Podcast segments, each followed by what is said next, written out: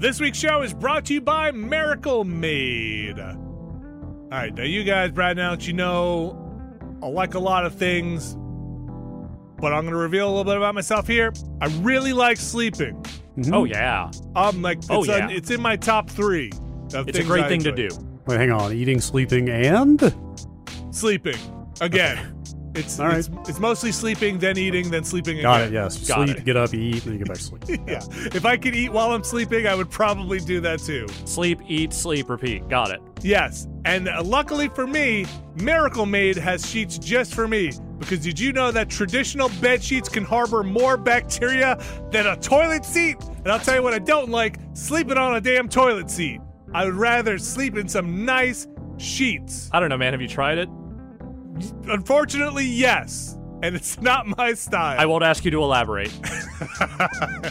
Inspired by those punks at NASA, Miracle Made uses silver infused fabrics and makes temperature regulating bedding so you can sleep at the perfect temperature all night long. It has self cooling properties. The sheets that are infused with this silver prevent up to 99.7% of bacterial growth, leaving them to stay cleaner and fresh three times longer than other sheets. And no more gross odors. Only the best odors in my sheets. You can go to trymiracle.com slash nextlander to try Miracle Made sheets today. And whether you're buying them for yourself or as a gift for a loved one, if you order today, you can save over 40%. And if you use our promo Nextlander at checkout, you'll get three free towels and save an extra 20%. Miracle is so confident in their product, it's backed with a 30 day money back guarantee. So if you aren't 100% satisfied, you'll get a full refund. Upgrade your sleep with Miracle Made. Go to miracle.com slash Nextlander and use the code Nextlander to claim your free three piece towel set and save over 40% off. Again, that's trymiracle.com slash Nextlander to treat yourself. Thank you, Miracle Made, for sponsoring this episode.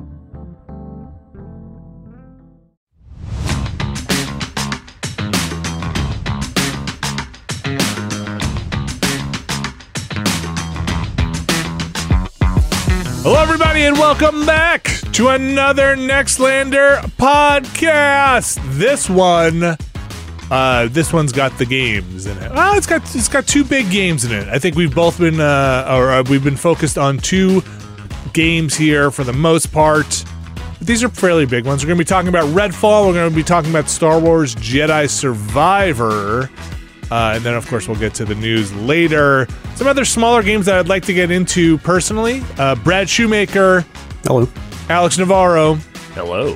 Uh, there are other games out there, but Wait, these really? there No. are. Holy crap. Absolutely not. Nope, nope, nope, nope, nope, nope, nope, nope, nope. That's right. Nope, nope, nope. That's, Show me your research. uh, that's my droopy dog. That was droopy dog. Nope, nope.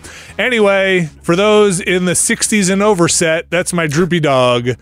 Um, for those in the 20, Isn't Droopy the one that has? Uh, that doesn't sound like Droopy Dog as far as I remember him. Oh, that's who Droopy Dog is. I had to look him up.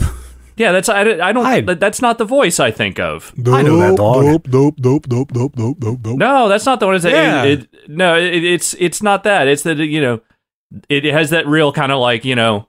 Oh yeah, yeah. What did I do? Oh, you're right. You're right. You're right. Going You know that kind of like down. weird drawly kind of. Yes, Yeah. yes, going up. Yes. Who am I thinking of then? Some other dog. There's a lot other of cartoon dogs. To be fair, Uh, Name them. Name okay. them. Oh boy. all of them. Oh boy. Pluto. Scooby Doo. Okay. Uh huh. Uh. Does Goofy count or is Goofy a person? Oh, this is that's Anthropomorph. uh, Let's stay away from. Okay, let's stay Uh. away from fully anthropomorphized dogs. Well, actually, that takes Droopy out then. Well, It's true, he walks does- on he- two legs. He does stand upright. we can we can stay away from anything covered in Stand by Me. So, uh, uh All right. the goofy I- wait. argument in Stand by Me. Oh, is that? There's where that- Marmaduke. Uh huh. I've never, I've never seen Stand by Me. Yeah, you want to see a dead body? There's Uh, Odie. Maybe you said you said Marmaduke. Okay. Said Odie. Odie. Okay. Um, Clifford. Clifford's a cat. no, Clifford Clifford the big red red dog. dog. Oh, Clifford the big red You're dog, thinking yes. of Heathcliff, which Heath- is a cat. I'm thinking of Is he too Clifford. big? Is he too big to count? No, No, no. that's a dog. I mean, I mean that's a big dog. yeah. Who's a big dog? Ooh. Um, Kirby, that's who. Kirby's a big dog. Any other dogs? Well, there is also the big dog from the titular Big Dogs brand. Okay. I don't know if that dog has a name, but that is just the big dog to me. We're gonna leave off all of the like my life of pets or my Yeah. my secret life, my pets and pets. There's and- Pitbull. Okay, the, the rapper. He's a human cartoon, so that Okay. counts. Mm, fair. The big Um, dog, Pitbull. Uh, I'll have to figure out who my nope nope. No. Oh, you know what? I think I'm thinking of the vultures. Remember the vultures from uh from like uh, uh Looney Tunes with the like Yes. yeah nope Okay. nope nope nope. Yes, Yeah. the dumb vultures, hundred percent. I, Okay. I do remember the dumb vultures. Great. Now let's talk about cartoon vultures. Uh, no, Wait, wait. did- How, how did I forget that they made a live action Clifford the Big Red Dog movie? I know how you forgot Um, because no one saw it. is, is, Dog is the size of a house. Yes, Clifford's a big dog. It's a big dog. And they made um okay, best dog movies. Oh, Beethoven, God. uh Tur- Turner and Hooch, Yeah, that's a dog movie. Tango and Cash. No, Um Marmaduke, there was a Marmaduke movie, right? I know. I reviewed it. It's fucking awful. Oh, okay, good. Okay, good. Uh Beethoven the second? Beethoven second. There were at least two or three Beethoven movies. Okay. Sequels, sequels don't count. Uh that's Charles Grodin, right? Yes, Okay. regrettably, yes. Uh I mean, not regrettably for him. I'm sure that he cashed some good checks on those, but more dog movies than cat movies. Definitely. I'd say so. Old I don't- Yeller. Oh boy, yeah. uh, that is a dog movie. Where the Red Fern Grows. hmm Is that did they ever make a movie of that? I'm sure they did. There probably is from like the 60s or something. Okay. Lady and the Tramp. And yeah, Class. yeah, There you go. yeah, yeah. That'll count as a dog. All dogs go to heaven. Yes, they do. They certainly Mhm. do. Uh, great. We've No dog has ever experienced original sin. All dogs are baptized. Mm-hmm. Every- everybody knows this. They are they are uh you know, they're blameless in the eyes of God. I. Okay, people probably get their pets baptized, right? That Not normal people. I I bet there are there are pet, pet baptisms like to save this. Like I there there's got to be. If there's not, you guys want to go into business together? No. What happens if you what, hap- what happens if you baptize your dog and then the dog passes and then you clone the dog? Ooh, uh, the dog soul is gone. That's a different dog soul. Well, maybe the soul comes back into the dog. Or Uh, do you experience do you get a dog back that has experienced like a form of ego death? Like there's just no Mm. personality there. It's just sort of like living and just sort of co- coasting through Oh. because the soul has gone. I saw that movie. It was Pet Sematary. Oh, okay. Uh, how about the Sometimes dead's better. what? Uh, is it Flatliners? What's the? There, there's no dogs in Flatliners as far as I know. Just Kevin Bacon.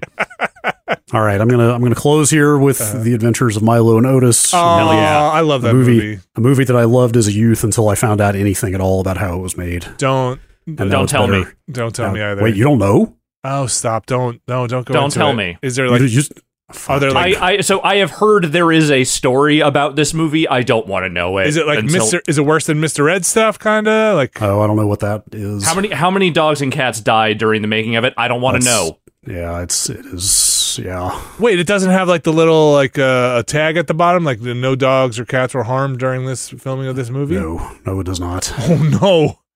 Oh numerous numerous allegations of animal cruelty and abuse oh jeez! in the production of that movie. Oh my gosh. Okay, I don't. Thanks. Thanks for ruining Milo and Otis. I guess Milo and Otis Sorry. ruined Milo and Otis. Sorry. We're gonna get into the video games here. Oh, let's On that note- okay. Hey, hey, all dogs go to heaven. Uh, yes. we're- I'm just gonna just want to end on that Some- note. Something something Lassie, something something. Lassie, beautiful dog.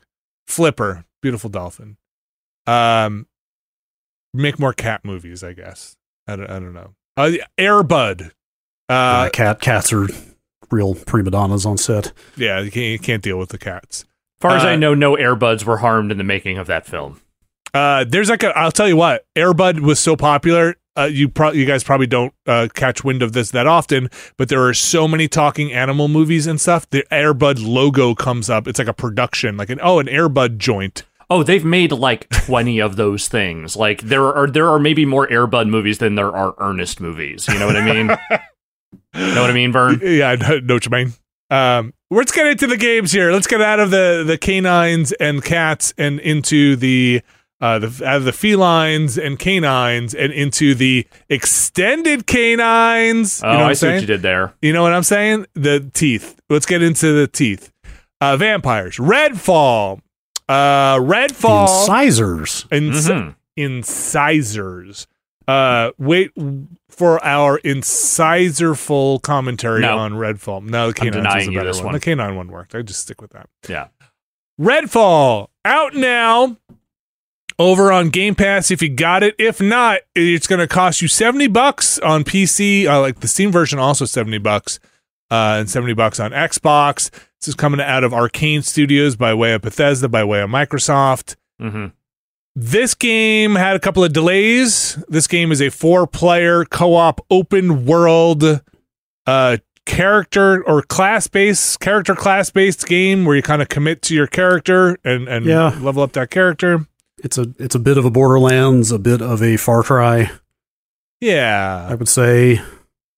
I say less Far Cry. You saying in the open world stuff? Yeah, open open world with Yeah. locations to take over and stuff. I've seen some comparisons to the game Generation Zero in terms of like how the kind of the open world stuff feels and how you kind of move through the space. And I don't think that's nec- it's not a direct comparison, but I kind of see what they mean. Though a big part of what they mean, unfortunately, is that that open world is empty as hell, and there just ain't that much going on. Yeah, having I played it at that event a month ago or hmm. more now, and they dropped us into a, a pre-made save. The character fully leveled up, and we only had you know limited time to explore. And it didn't stand out to me at the time until I have seen this game from the beginning and seeing the level ramp and the progression ramp and abilities and how they lay out objectives or rather don't. Just how kind of lifeless it is. And to be fair, it is an open world in which vampires have completely taken over this uh, island city in New England uh, and have, you know, let's just say 30 days of nighted most of the population here. Uh-huh. Man, I f- Uh, forget. Is that movie good? I've seen yes. it, but I don't remember. Yeah, I remember it being pretty Yeah. good. It's way better than it probably has any right to be. There's a Um, sequel too, isn't there? Uh, yeah, that was direct to video. I never saw it. Uh, Okay. but but that first movie, great. Um, Danny Huston, great vampire. Um, but so yeah, like even for a what is supposed to be a kind of bombed out apo- post-apocalyptic town, it just feels empty. Like even on the enemy side of things, there are just long stretches in that game where you are just walking from place to place and nothing is fucking happening. Yeah, it's it's a bummer because the conceit is kind of awesome. Like I love Yeah. the idea of spooky, creepy, always night, You know, entrapped. Like there's even the vampires apparently also have the power to mold Drain. the ocean. Yeah. Yeah. And they and they essentially have surrounded the island with this giant wall of water, which kind of looks awesome. Like there's a lot of interesting ideas that could be exploited here, but they just don't do much of anything with it. No. it, it's it's um so the setup is you, you're one of four characters you're you're uh, uh jacob who is kind of the I, i'm not who are you guys playing as i'm playing as remi who is I'm the, playing as the, lady with the psychic umbrella shield. that's layla right yeah. that's layla uh, and you're playing playing- as devinder Playing Dev, the YouTube influencer. and then there's jacob who is kind of looked like the broody sniper I- yeah, he's the stealth character. He can go invisible. Uh, my character is a support class with a little robot healer. Um, uh, yeah, Layla looked like a kind of Reinhardt-ish ability at Mm, some yeah, point. she, she's more action. She like abs- kind of absorb projectiles and shoot them back, and has like a jump pad. what does Dev Yeah. do? Um, it's kind of crowd control, I guess I would say. Like he can throw down an electric spike that shocks enemies in an area. Okay. He's he's got a teleport. Uh, so you, you pick up one of these characters. We're we've each played the single player so far. I assume you all started on the a ferry that was on its way Yeah, out, and then yes. Yes, I I I can confirm the start of the game is exactly the same because I started a second character, okay. which is how I found out that starting a second character makes you start the entire game over. Yes. okay. like the your like different characters on the same ca- player's save have nothing to do with each other as far as I can tell. You can't like may well I guess it's possible if you go through that whole tutorial intro Hmm. and pop out into the world and get to the firehouse, maybe they then say, "Okay, now you can change characters at will on the same save," but it didn't look like that. It very much was, hey, you're at level one with no story progress on this new character. Like, how do you not let people at least try the different characters in the same story progression? So yeah, you the, the other weird thing I'll say to that point is when you start your character, you go through this kind of on ramp and you don't have any of your major class abilities for like at least three or four levels. Um, you, you Yeah, start I you your first one, I think, within the first level, and then after that, Yeah. it takes a little while. Is it is it one ability unlocked per level? I think. I don't know if I it, I'm level five now, and I feel like I just got my last my ultimate, uh, my L1 and R1 ability. your your vampire ex boyfriend. Uh, no, that's not me. That's, me. That's I oh, am Alex. Alex is vampire playing. ex-boyfriend, Right, Yeah. Right. Mine is a healing circle. Yes. uh, yes. which uh you know i i picked this character because i thought it, you get a little companion seemed kind of neat but uh hopefully that healing circle works in single player so the Oh, it, it does. I, I so I've played three of the four characters now. I found Okay. her to be by far the most survivable. okay i was single s- player. say it's because- not very hard for me right now with the little robot companion She's got she's got the healing thing you can throw down to heal yourself, and the robot you can command the robot to draw aggro. yeah So like the second you get in trouble, just tell the robot to draw the aggro, throw down the heal, and you're good. Which some of the other characters do not have at their disposal. No. The, Also- bal- the balance. Well, go ahead. well i was gonna say as the healer your final ability is throw c4 and blow it up which is Mhm. also pretty good actually uh yes, which I don't think the C4 blows up the robot. So just have the robot draw the aggro and then throw the C4 on the robot. and Mm-hmm. have done yep the, the, the combat ba- i mean there's i don't want to sit here and just complain about issues with the game all day but the combat balance seems really weird to me because in a lot of places it's just dead easy hmm like enemies barely start reacting to you before you just run up and headshot them yeah and then in other areas i've had like four vampires swarm me at one Yeah. time in a way that i could not deal with by myself 100%. and they just tore me apart and I, at which point i was like i'm going to take a break from this game So so understandably, vampires are stronger, and you need to have a stakeable weapon if you want to kill them. Which there are certain guns that usually come attached with some kind of stake, or they just straight up shoot stakes. Uh, which I got one of those recently. But even then, it's like this is does not feel like a game that was designed for anyone to play alone. I'm I, again uh, amazed the character. I'm doing okay so far alone. The the part where you have to stake an enemy by meleeing a vampire is interesting because it makes you have to get into close range to the vampire to do that final kill, or you can shoot the stake, or you can use your UV gun to freeze them and then smash them with a, a, a melee attack. Though I don't you can think also you, burn can, you, them. can you shoot them once they're they're fossilized, uh, No, which just seemed dumb to me. I I tried it. I'm not sure. There because there are these sentinels that um, are basically vampire snipers that I tried to kill long range, and once I froze them, I couldn't crack them open. I had to like Huh. Right. smash Weird. them. I could have just seem- you get, you get to equip three different guns. It's a very I was gonna say typical, but it's it's a loot game. You Yeah. you you are Yeah. There are tiers of gun. Yeah, yeah. I mean, there You're- are you are chewing through forty slots of loot pretty quickly. there are three shotguns, and you will get gray, green, blue, and purple versions of each of those shotguns constantly. Uh, there may be more than three, but you get the point. at different levels. Very like Yeah, division. Very you know, hey, th- is this level five greeny better than my level two purple? You know that that kind of math. They have a pretty good um, uh, comparison system built into the game, so you can kind of see pretty quickly if your gun is better. But that being said. I do wish you could pop. You, have three slots, and you on the on the console at least you push Y to change between them but it's not like a hold Y to always get to the third and tap Y to get to the second. You have to cycle through them. Uh, and in a game where you're fighting vampires and humans that need different weapons, I do find that a little frustrating. Of um, ah, I don't feel like switching over to my stake gun. I should switch Yeah. over to my stake gun. I'm just gonna fight this vampire until the vampire's dead. It might be that the most efficient way to do it. I'm just gonna do it. I know Uh, what you mean. Um, I'm I'm playing on PC where you can obviously just hit number keys to change weapons, but the animation to switch weapons is very slow, Yeah. and the vampires only have a limited amount of time in their killable state before they just get all their health back. And I've had it. I've had I've had a problem where like. I hammered the number key and ran up to try to attack faster than it would actually switch Oh, weapons. so yeah. it actually like stayed on the same weapon by like I don't know canceling out of the switch or something like that, and basically had the vampire recover and just had to fight it all the way over again. vampires also so there there are human enemies, there are cultists, and there are the, there's like this paramilitary team in there, or straight military. I don't, I'm not exactly sure what's going on, but or corporate military, let's say. I think Mhm. it is. And um, you know, you kind of kill them by shoot putting bullets into them. And then the vampires, like we said before, you can knock their health down. They get in a stun state, and then you have to do something to them. Uh, usually stake them. But a lot of them will just have these floating shields around them, which Oh are God, yes. dumb and Oh, annoying. Those are so annoying.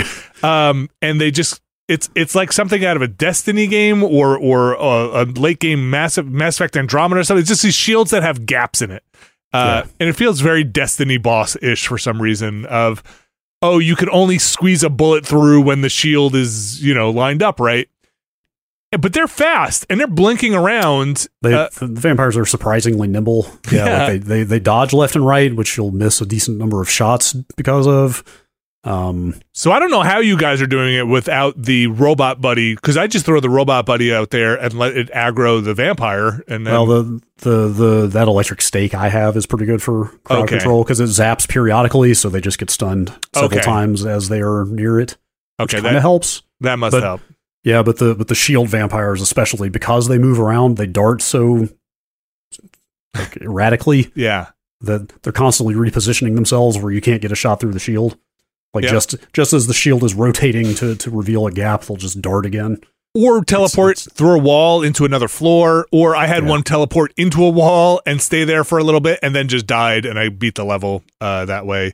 Okay. There is definitely some AI pathing issue stuff happening there. I've seen guys start sliding around the environment in Yes. weird ways. I've seen guys kind of like try to go up a slope and then they'll start like teleporting up and down a lot. Like the Yeah. AI does not always seem to have a good idea of how to attack you, especially if it's one of the human enemies and not a vampire. Yes, I've I've had all of those. Those are sort of the classic AI bugs in this game. Apparently, that everybody seems to run into the people just sliding around in a standing in a rigid standing pose. I've had NPCs T pose like vampires. You'll find vampires feeding on civilian corpses occasionally, Mm-hmm. and I found the vampire feeding on a T posing civilian, Amazing. which was I- pretty good. it i've also found a, bu- a decent amount of stuff in the game and this this is kind of running up against actually why i'm having a little harder of a time being engaged in it stuff feels like it wasn't really play tested and tuned very well like um there are areas that i, I sometimes i ask like did anybody actually run through this area because there uh, just an example there was a van there there are trunks in the game you could pop open to loot there was like a, a um like a Brinks truck, right? Like uh those like uh, looks like those security trucks, right? Mhm. And I opened the back door and I couldn't actually get into it because every time I d- tapped the jump to go into it, the character would grab the roof and pull herself up. And if I tried to walk forward, she couldn't get over the lip of it. And I couldn't jump shallowly, shallow enough to get over the lip of the truck. Ugh. I wound up having to turn around and jump in backwards to get into the truck. And it just felt like somebody must have noticed this in QA and was like, hey, we need to just add a thing in here when you're trying to enter trucks. Sometimes it feels like the character grabs ledges. Sometimes it feels like the character won't grab a ledge. The like magicking distance between grabbing a ledge on a jump seems to be a, a magic. Like sometimes I'm like, I can't make that jump, and I'll go and be like, "Whoa!" I just teleported over to that that building. Uh, it wants to present itself as I I'd say it wants to as an Arkane Deus Ex kind of. Hey, you can go about this any way you Yeah. want. Approach And- it any any angle They- you want. They they literally pop that tutorial pane at the end of the tutorial that says "Play your way," and it straight up is like, "Here are three routes into this fire station, depending on how you want to do it." And I just feel like I haven't felt anything that has paid off on stealth so far. The stealth feels bad, and there's no, for my character at least, no stealth kill. So you Yeah. you can get into that Oh, firehouse. So And- so there are, but it, have you tried it? It's the melee. So it is a you do can Is there you no can do- prompt? no, there's no prompts. There's no nothing. You literally melee. I mean, this is partially because this has become an internet meme. This is one of the videos going around of people going like, "What is this game?" So I'm making a little more of it than I probably should. But yes, there is no stealth kill prompt. There's no custom stealth kill animation. But if you just melee somebody from behind while they are not looking at you, they will die in one hit. So I did. Me- is- I did melee somebody from behind, and I thought I thought they did because I tried that too. I was like, maybe it's just a hit, but I was crouched. Maybe I hit him in the legs or something. I don't know. So there are certain enemies I found, and maybe it is an angle thing, but there have been certain enemies where I punched a guy who did not know I was there, and then like he just went to half health. yeah. Huh. Interesting. Okay. I don't know if I don't know how consistent it is, and, and especially I think it's only on human enemies. I don't know if you've. Yeah, It it, doesn't work on vampires. It wasn't a vampire, But, but all, all the human enemies I've snuck up behind and meleeed when they were not alerted, they just went down, just dropped like a sack of potatoes. it's like it's weird in that and like so you'd think in a stealth game you'd have a tool to there's just puddles of gasoline everywhere and maybe that's what they want me to do is just light everything on fire constantly Yeah, because vampires will also burn to death without you having to stake them. yeah there's so there'll be it's just a weird thing man They'll just be puddles first of all i was like when i It's- encountered them i was like what is this tutorialize that well. Like it's just No. you see it and you're like, what? what is, this, rainbow water and Yeah. then uh and then most of them puddles will just have stacks of batteries next to them uh, so you just shoot the batteries or something and and they'll light up and most of the time i do it accidentally and uh, um, like a car just ignites and blows up that being said okay that's a lot of negative stuff i i What's your positive? Because So- I'm I haven't found mine yet. like i don't hate it it's just middling it's just it's very like um I It think just- it's worse than middling. you do okay Yeah, I, because here's the thing: it, it's not even just the technical stuff, which, like, you know, you can patch that stuff eventually. It can be fixed. This feels like a failure of direction and design to Hmm. me. Like, there is just something missing from the core conceit of what they are doing here that makes everything you're doing in it just feel kind of flavorless and and without any real satisfaction. Like when you do get into a good combat scenario, the shooting's not that great. It's you know like I when you get swarmed by vampires, that's no fucking fun. Yeah. Uh, you know when you take one on at a time, there's like a little bit of a good dance you can do there. But like the actual shooting doesn't feel great. The combat abilities don't feel like they're actually that interesting from what I've seen. I mean, you, sometimes they work well in terms of like getting you through an encounter quickly, but it's not like fun. You know, like there is there's a fun not to get into GamePro territory here, but there is a fun factor that is just altogether missing. And I think a big part of that is it just doesn't feel like the world design has enough in it to sustain the structure that they have built for it. Yeah, I, I pretty much agree with everything you just said. I, I think the shooting is fine. I don't really have a problem with the feel of the guns, but other than that, like every everything, I'm I'm right there on all that stuff. There's just there's something, like I said, lifeless about like Yeah. like like NPCs have very little dialogue. Like I don't know if you run around the and their faces barely animate when they're talking to you. yeah they have like one one line or something and then there's like talk to you later but like literally all NPCs in that in that home base, even the named ones who are supposedly kind of the story characters, like if they have a line of dialogue, they'll say it, and then after that, and sometimes they don't even have one line. The response is always sigh, like the mm-hmm. Yeah. like they, they just go, and the and the subtitle says sigh, and I'm like, oh, this is a little meta here, actually. Like, what, like where is the life in these characters? You know, there's not that much to find out in the world. I mean, there are locations. I don't know if you've been poking around. Like, I haven't actually made a lot of story progress because I just I tend to when I get out in an open world just roam and look for stuff. Like, there are. You know, it's like, ah, here's a TV repair place you can break into and find some stuff. And There's a Safe safe houses, house you can yeah. unlock. Yeah. safe houses where you can pick up some more missions and stuff, but like none of those locations that I've gotten into really have a lot of payoff. Like they're just pretty bland envi- environments where you go in and like maybe find some loot and maybe a couple of audio or not not even audio, but like text diaries or whatever. they, they but, have the like h- lo- locks of hair yeah, the, uh, the grave locks. I think they yeah. are. That seems like it's building to some kind of story reveal, but like there's just like you know, like Alex said, like just large stretches of the world that are completely empty. Also, the world feels really static because like I'll clear a gas station of cultists who are the human enemies, the you know just random people with guns, not vampires. Like like I cleared a gas station, ran hmm. 200 feet west to like check something else out ran right back up the same road gas station had already been repopulated Yep. with both the same cultist enemies and all the same loot i had just Yep. picked up yes like i was just like what is like what is the meaning or value of any of this stuff when it all just comes right back the second you turn turn your back on it Yeah. there was i think i think because they didn't tutorialize it yet but it, like uh, there's a set of vampire teeth on a house which i guess was a vampire nest i'm not sure what that is Yeah, Or- or- usually that means there is a vampire nearby or they are in that area. Or, uh, but it was like Oh, it, was was it- a named was house, one- the Reyes house or something. And I Was, was, it like, one of the? Did you do it? Was it one of the nests where you kind of go underground into this weird twisted y- yeah. reality? Like a Warren. Oh, Yeah, so- um, I did do one of those, but that was by the helicopter crash site. I think I thought I did. I did this house. It was called the Reyes house, and I killed the vampires in it, and then nothing happened. And I was like, Mhm. I, I thought it would, and the icon was just still on on the map. Oh yes, so that's I think that sounds like the same thing as that TV repair place I was talking about. I think those are just sort of notable locations. But Oh. or, to put it another way, I think those are the the houses that have that were modeled inside, so you can actually go in there. okay. Um, it's it's kind of it's almost like um what was the zombie game we played and we streamed um that that had the base building and the uh the the oh, State of Decay two. yeah it was almost like State of Decay 2 style where it's just like but it wants to have a narrative like it wants to have a narrative Yeah. but it's like you might as well just be running up on these nameless things that are that feel like they should be um procedurally generated but i don't but it wants this bigger narrative where there are named vampires that you go up against like siphon you know and you're just like okay Yeah.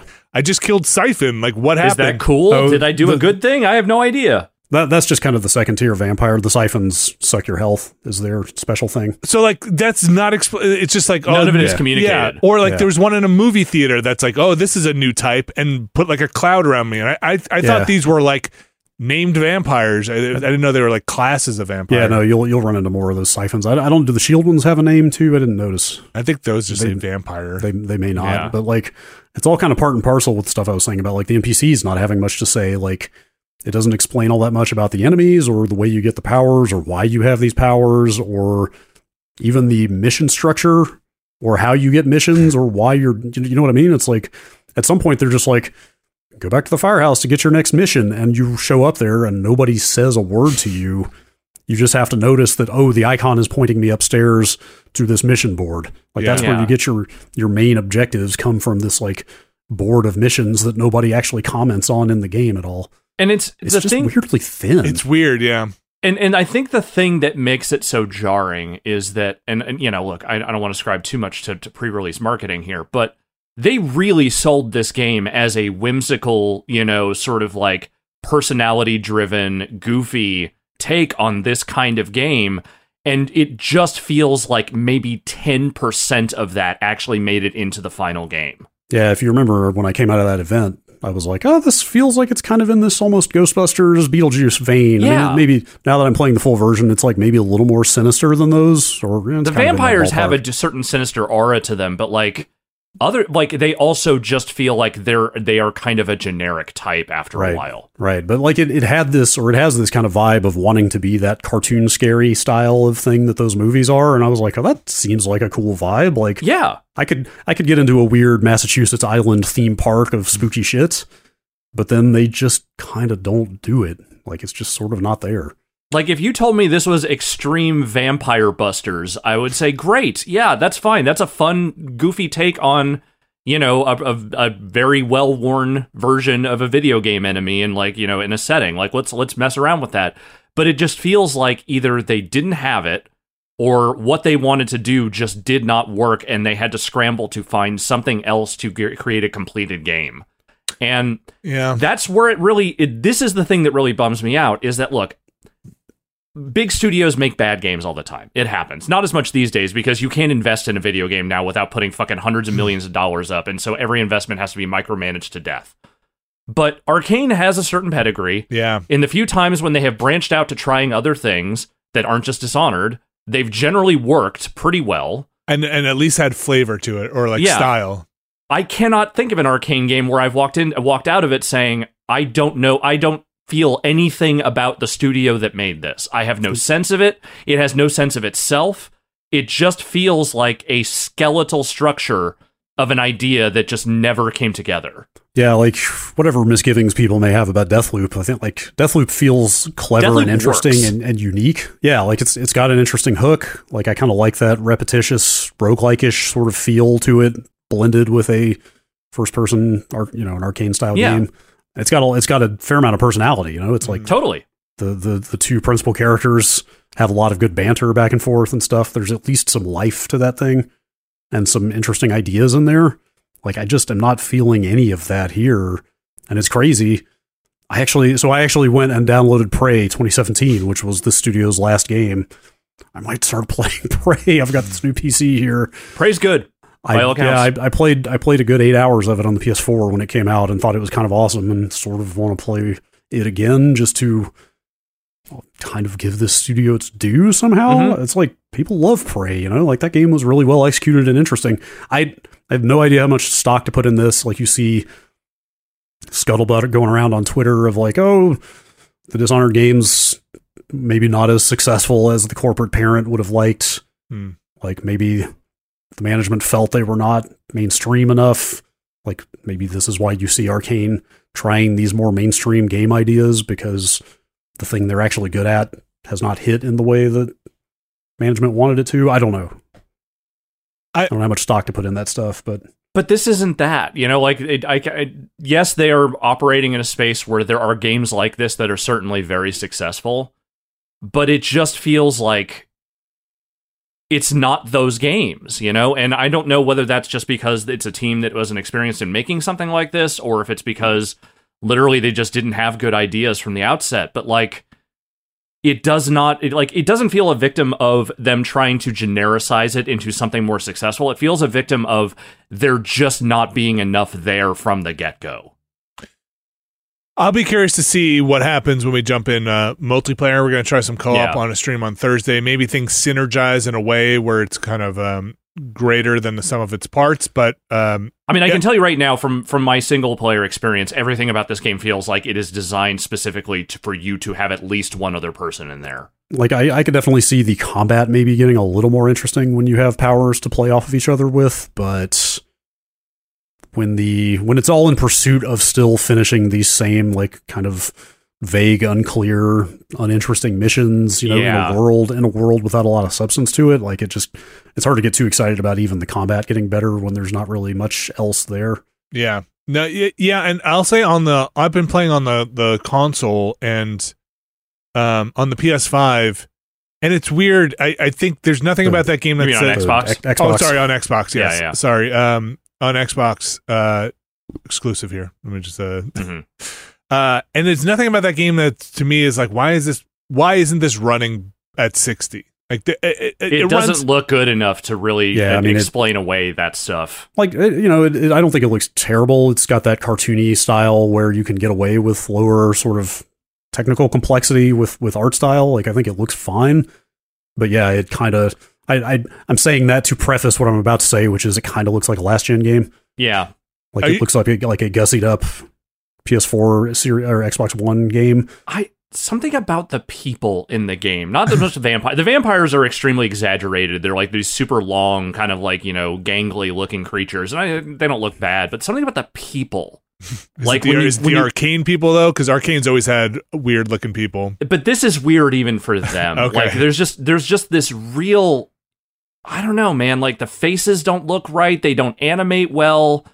Like there's just something there that seems wrong in a way that like in in like I get this real uncanny sensation whenever I talk to a person in that game that just doesn't even feel like okay, yeah, Arkane it maybe isn't the best face animators in the world, but like I don't know, there's just something there. It just feels unfinished.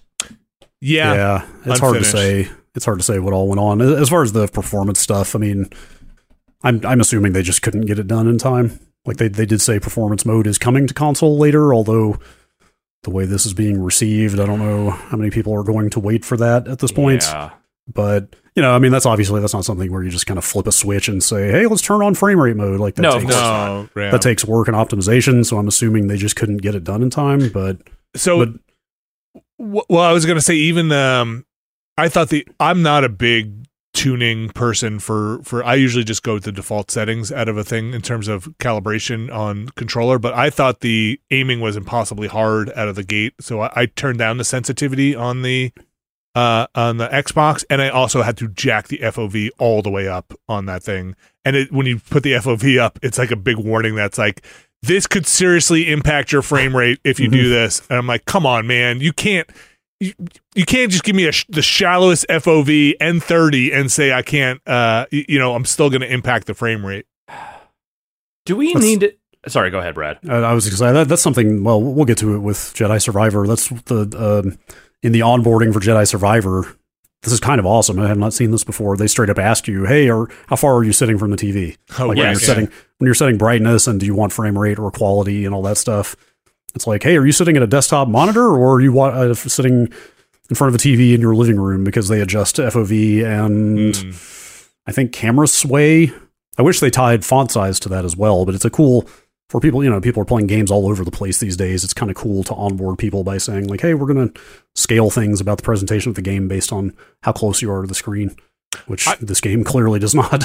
I just need that FOV because those vampires are warping all around you. Yeah. Uh, yes, they they dart out of your field of view. yeah, kind of like lot. very Constantly. very quickly and then i needed Yeah. the for the controller i actually i don't think i changed the sensitivity i i think i don't forget what they call it but it was like it's basically the acceleration i Mhm. changed on it um which to, to line up those headshots was like s- impossible even I saw- navigating some of the menus was hard I saw I saw a tweet thread going around of somebody who had reviewed the game who was like, "Hey, here are my recommendations for how to tweak the controls on this because the aiming feels weird. I, I've only played on a mouse, so I don't know It how it does on controller. But but they flat and this was somebody who had finished the game who flat out was just like, "Hey, you need to change this latency mode and then Okay. cha- and then change this dead zone and something something and then it'll feel right." Yeah because like, man, there's something must be off here. Well, because the, like like we keep saying, these vampires are fairly nimble, and one of the weapons, but this kind of applies to all of them. But one of them is like a, a laser. It's this UV cannon. You have to keep on them, so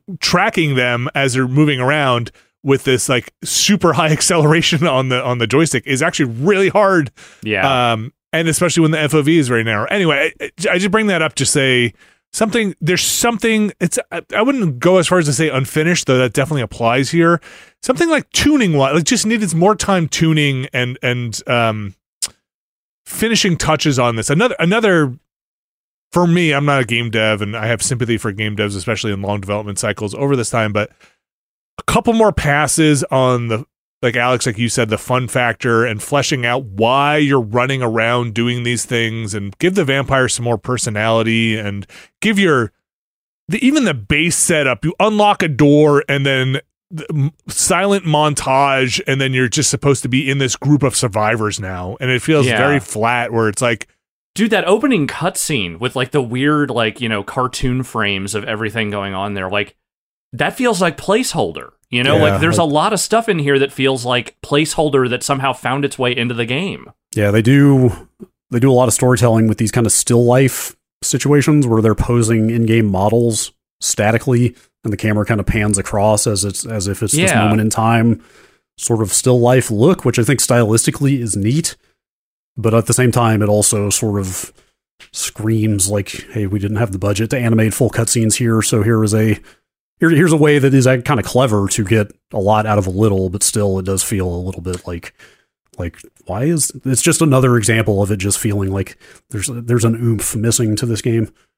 I do we need to have a conversation about what's going on with Microsoft's internal development at this point? I mean, maybe we save that conversation to see how Starfield pans out, but like look, it's not that they've had nothing. You know, Psychonauts big success. Like if not financially, then at least critically.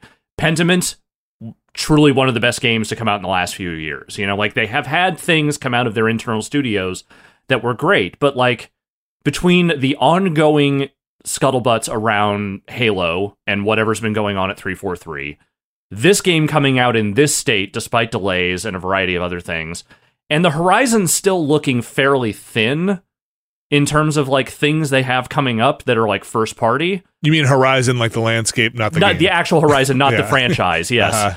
Like I just I is there something going on there that is necessitating or just causing these things to, to come out in the way they are and to, and to have these problems? I don't know, man. I, th- I think it's it's hard to paint with too broad a brush right now because of the acquisition Surely. spree that they went on. Like Yeah. we're not we're not out of the window yet where all the games that were already in motion at these different studios are out.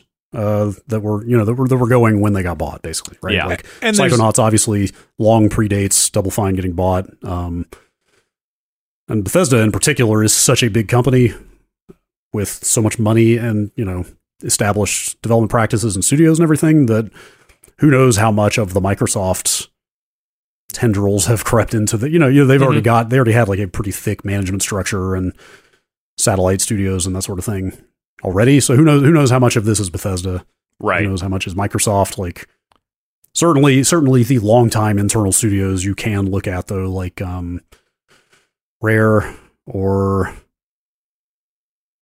who else they got? Three, four, Coalition. three. th- I mean, yeah, Coalition three four three. I'm trying to think like. You know, Perfect Dark is at a new studio, but that was a studio founded by Microsoft, so Right. that is more directly on them.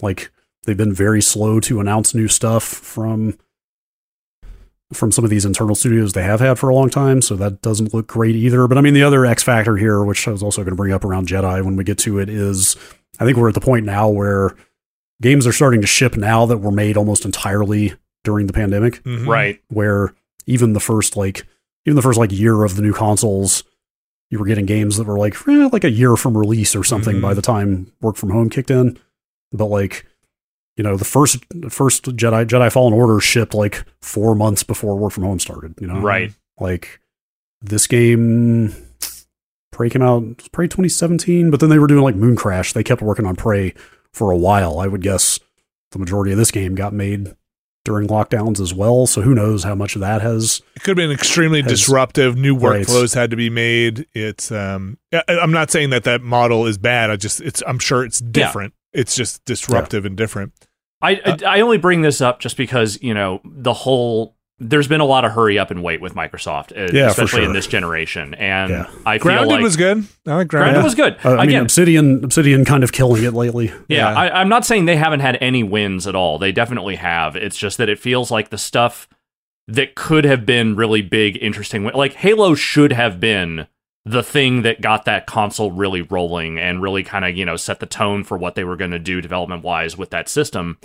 And I feel like it just hasn't been that for them at all. And with Bethesda, you know, it's like you have Arkane coming in here with like their fr- because Deathloop was on PlayStation, right? Yes, that was an exclusive. Remember Yeah. that it mm-hmm. was only on PlayStation when it came So out. So is this the first Arkane exclusive to Microsoft since the the acquisition? yes, I believe so. And that's not a great first impression. Yeah, I mean, I think I think there's also chasing this uh, co-op, um, th- like co-op online, um, uh, uh, not not loot based, but this is definitely loot based, but more um, uh, cosmetic based kind of Yeah. economy. That's like.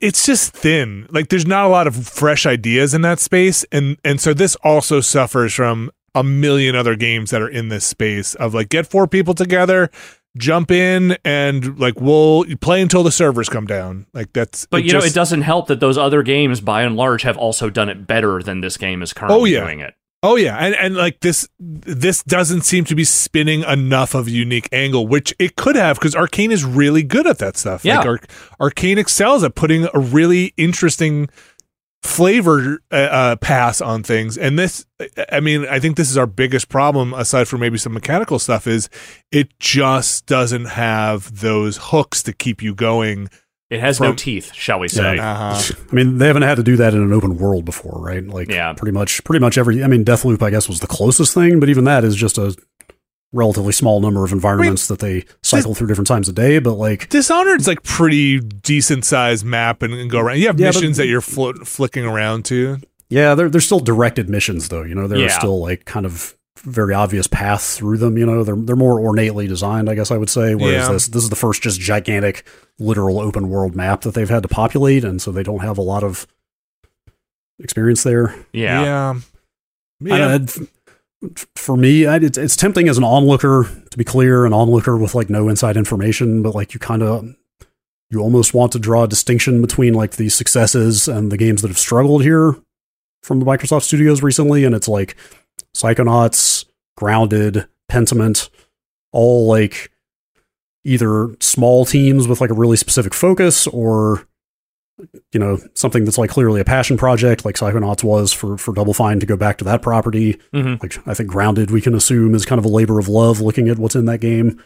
Pentiment you know they talked about that was like a dozen people who had a real passion for the subject and like that's kind of the thing you know? It's like distinguishing between games that come from this like authentic sort of creative spark versus Yeah. games that look like they were made by corporate mandate Yeah. Right, you're, that they're Whereas- chasing something. Whereas like this game is chasing open world co-op loot games, you know, like Halo is a 20 year franchise where the mandate is keep making Halo games. You know, like like there are But also directives- chasing some kind of open world thing that Halo that they put Halo into, right? Like yes, they, also right. yes, yes, also an open world game with a live service shooter, Right. online shooter component. You know, like like obviously you can make good games that conform to trends that management wants to chase. But Certainly. I don't know that that kind of is how this stuff sort of looks to me at the moment. Yeah, I I think my biggest disappointment, I'll just say it one more time, is that it's just missing the hooks or flavor that could make that interesting where mechanically it's it's it's not doing it exceptionally mechanically and it's not doing it exceptionally narratively, which leaves it just right in the middle for me of you know, there's other places to go for those kinds of things that do either Yeah. one better or both better. And I'll just say again, you know, c- to be clear, this is not like a crime boss Rockay City disaster. Like, it is not a game that feels completely incoherently designed or horribly technically broken. It's just, it's more to me, it's more than just mediocre to me. It feels like it's missing the mark in just about all the major design decisions that they made. And it feels like it's, it's, it's poor. You know, it just, it does, it is, it is impoverished in terms of like what it actually has to offer you if you like these kinds of games. Yes. Yeah, yeah. It, technically, uh, we shouldn't make too much of the bugs. I mean, some of them are kind of goofy and They're bad, there. but the, yeah. they'll get fixed. and They're not game breaking. But but yeah, it's it's at the end of the day, even if they fix every performance and bug related thing they could here, the end product, a, a perfect, perfectly polished version of this game is still not much more interesting than what we've got now. Yeah. So, uh, so far, I'm gonna go a little further in it. Like I said, we're gonna play some co-op, and we'll see if anything changes. But yeah, it's um, it's it's a weird. It's flat. It just feels flat. Um, Yeah. So Yeah, uh, yes, for sure. It's it's disappointing. That's um, Redfall. That is out now on Game Pass, or like I said, you can get it for seventy bucks. Uh, uh other places. Don't do that, Probably- is my advice. Don't, don't pay seventy dollars for this. Um, Um, I, I will say real quick, I pulled up a list of, of internal studios at Microsoft, and it is easy to forget how many damn studios they have now. They got a lot. uh, especially considering Bethesda alone is like nine different teams or ten hmm. or something. But you know, I was like Rare's making Everwild. Maybe that'll be cool. Oh gosh, I forgot about that. I am very excited about State of Decay three. hmm Uh, sounds like the coalition is going back to Gears most likely, which is not super exciting to me. But anyway, Hellblade 2 is Um, still on the Hell- horizon. Hell, Hellblade 2, I'm guessing, will probably be pretty good. Fable? Yeah, you know, I. I'll believe that one when I see it. F- Fable seems like a big question mark at the moment. Uh, Starfield, obviously, is almost here.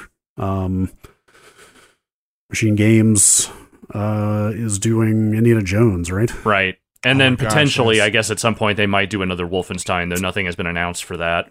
Yeah, maybe maybe they'll get back to to that at some point. Id, we're three what three years past Doom Eternal now, so it's it's got to be working on something. I mean, they've definitely still got opportunities to put out interesting games Yeah. In the relatively near future, but I feel like every one of these that comes along and does not hit the the story gets more dire uh, in terms of their first party output. Well, it's it, it invites in a greater level of scrutiny. Like I've been willing to give Microsoft a certain amount of pass because one, I think the hardware, the new consoles are good, and two, you know, like Phil has a good habit of getting out there and saying the right things that you know seem you know let's just say gamer friendly about what they they want to do going forward. But like, I just don't think the delivery has been consistent enough so far, and you know, I'm not trying to be all doom and gloom about, you know, Microsoft's overall prospects, but I think that every time one of these comes along, especially something from one of their internal studios, and it fa- and you know, it comes out in a state like this, you are inviting a greater level of scrutiny of like, do you guys actually have this stuff together for this generation? Is Ghostwire is that was that Microsoft published? That was Or Tango, that's- yeah. That's Tango. Okay, yeah, yeah. that but that one, you know, so. that one went to multiple platforms. I think Right. Hi-Fi Rush was their first Tango exclusive. Oh God, yeah, I f- completely forgot to mention that. Again, there Or have been wins. They yeah, are out yeah. there. kind of forgot about that one because there was no marketing cycle. It just came out of nowhere. But like, Yeah. yeah, that game's that game's awesome. Um, Um, Minecraft. Mike, what's the new one? Legends. Minecraft Legends. Yeah, that one I didn't. That, that didn't stick with me either. That was Yeah. not super great. Yeah, I mean, look, there's a there are good games out there. Um, trying to think of what else they put out recently. Age of Empires four. Mhm. Yeah, Yeah, that was a while ago. But yeah, they they had very little last year outside Yeah. of it was really Obsidian was kind of carrying it. Um, yeah. So Redfall. Um, maybe that game develops in a weird way. It definitely feels like it's. Um, I don't know if if the developers are happy with it either. It seems like a game that maybe everybody would have hoped had a little bit more time. I would love to see the postmortem on this game to see what like where they think it started to go wrong because I feel like there is there there needs to be some soul searching on this one. Yeah. Yeah. I mean, like I, I feel like games of this quality come out all the time. It's Yeah. largely that Arkane has got such a pedigree and like is You- so beloved by a lot of people. You expect a little bit. Yeah. I think that's where a lot of the backlash is coming from is like people like a certain segment of the gaming audience gets extremely excited about every new Arkane game. hmm And for one to whiff this hard is is pretty disheartening for a lot of people. Uh, all right, let's take a quick break. We're going to come back. We're going to talk about Star Wars Jedi Survivor. Uh, we'll talk about that right after this. This week's show is brought to you by Rocket Money. Brad Shoemaker, Alex Navarro. I bet you guys have subscriptions. I had a lot of subscriptions. I had too many subscriptions, and at a certain point, I had to drill down. I had to I had to focus. I had to make sure that I did not have so many subscriptions anymore. You had to take time out of your day My busy schedule. your time, which is worth more than anything, to find those subscriptions and cancel. Brad Shoemaker, do you live a subscription lifestyle? I am just a walking monthly bill at this point. It's the world we live in. If you need help, boy, guys, I got some. Uh, I got some news for you. Rocket Money is a personal finance app that finds and cancels your unwanted subscriptions, monitors your spending, and helps you lower your bills all in one place. Says here that most people think they're spending $80 on their subscriptions, when in reality, the number is closer to 200. My God. What are we even doing? With Rocket Money, you can easily cancel the ones you don't want with just the press of a button. Rocket Money also lets you monitor all your expenses in one place, recommends custom budgets based on your past spending, and they'll even send you notifications when you've reached your spending limits. Stop wasting money on things you don't use. Cancel your unwanted subscriptions and manage your money the easy way by going to rocketmoney.com slash nextlander. That's rocketmoney.com slash nextlander, rocketmoney.com slash nextlander. Thanks, Rocket Money. And we are back, and we got another game that has come out very recently here. We have a Jedi, no, sorry, Star Wars Jedi Survivor. The Yes, next franchise Jedi's Star Wars Jedi. Uh-huh. Star Star Wars, Star Wars, Dark Forces 5 Uh-huh. Jedi Knight four, Uh-huh. Jedi Outcast three, The latest in the Jedi Academy two, Uh-huh. Fall, Fallen Order one and a half. Uh-huh. TIE Fighter. Ty- that's right. Uh, pod pod racing. Um, the next in the Jedi franchise, Jedi Survivor, not Fallen Order, sequel to Fallen Order. Uh, this follow- follows Cal Kestis on Cal's journey. Uh, this takes place uh, between uh, Brad. Fill me in if I get this wrong. Between episode three and four, after Yeah, the- Order sixty six. Yes, yes. Um, uh, Fallen Order was five years after episode three. And I think this might be this five is- years This after is that. another. this is another five years after that. So this is kind of the exact halfway point between episodes three and four. Uh, so we have the Jedi Order is all but uh, extinguished or on the run or scattered. Uh, the the Empire is fairly new uh, and out there, still hunting rogue Jedi, uh, squashing anybody who's out there. Cal was a Padawan in Fallen Order without a master. Is now I don't know like a not a Jedi Knight, but a, a Eh, Jedi. It's got a kind of a Ronin thing going yeah, on. Yeah, Yeah, as, he's got- Ronin slash sort of political terrorist or sort of politically motivated mercenary kind of thing. Yeah, fighting, fighting again, trying to push the empire back for what sounds like the last five years. With the, they kind of drop you in. Cal has a ragtag group. They're they're running a mission to do some counter ops, steal intelligence against the empire. You're introduced to a, a whole crew that you have no idea who they are. uh, and doesn't really matter that much because uh, by the end of the day, you kind of fly away. Uh, it, let's just say not everybody's going to make it out of that mission. Yeah, I Uh, kind of, I, I- I kind of really enjoyed that first. It's it's like a long. It's long. It's not even. I would start to call it a tutorial, but it's more like a prologue because it's a good hour, hour and a half. I feel like Mm. before you get off the planet, which is Coruscant. Like that's the it's the capital world. Like I kind of enjoyed that because you know you end the first game fairly triumphant. You've escaped. You've got And the- powerful. Mhm. yeah, you've got all your powers. You've got the Jedi map, but you've also got like a good crew, right? hmm And and a ship and an, an objective and stuff. And you're just like, okay, what's next? Like we're time for high adventure and stuff. And then in this one, he's straight up in shackles, flying over the Jedi Temple, now emblazoned with Imperial insignia, being taken in as a prisoner, like kind of kind of like right in the belly of the beast stuff. Mhm. Like this is this is getting into this a lot of the same reasons I like Andor so much is like you're essentially witnessing this Right. authoritarian takeover of this form. I mean, say what you will about the old republic, but you know what I mean. Like like you're seeing you're seeing the political structures being rotted out and taken over kind of in real time. And like you're seeing some of that in this intro in the same way that you saw a lot of the political maneuvering in Yeah. the same locations in in that show. And It- you're seeing the formation of the re- rebellion. Right. It's a little. It's a little more cartoonish here. Less. Less kind of Yeah. um, um, subtlety and Tony Gilroy did not have a hand in this one. So yeah. So so this is more just like stormtroopers kicking people in the gut, you know, and and and Yeah. executing people in the street, and less of the kind of insidious nature of the empire kind of worming its way into Yeah. everything. Well, so you know, this, yeah, this is this is the gutter where that show was high society. Those were the elites. Yeah. and, and like in that show, you're seeing the people who are kind of above the fray because even if they're the opposition, they'll as long as they play the game, they will not truly be impacted.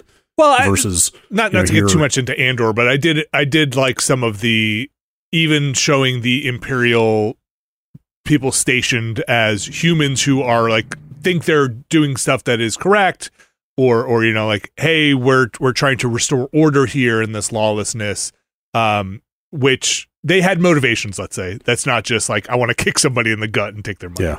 And Uh, anyway, the the thing I was going to say about that crew though that you start because you're here kind of doing a job ultimately, and when most of that crew showed up, I was just like, I had a weird vibe or weird feeling about them, both like.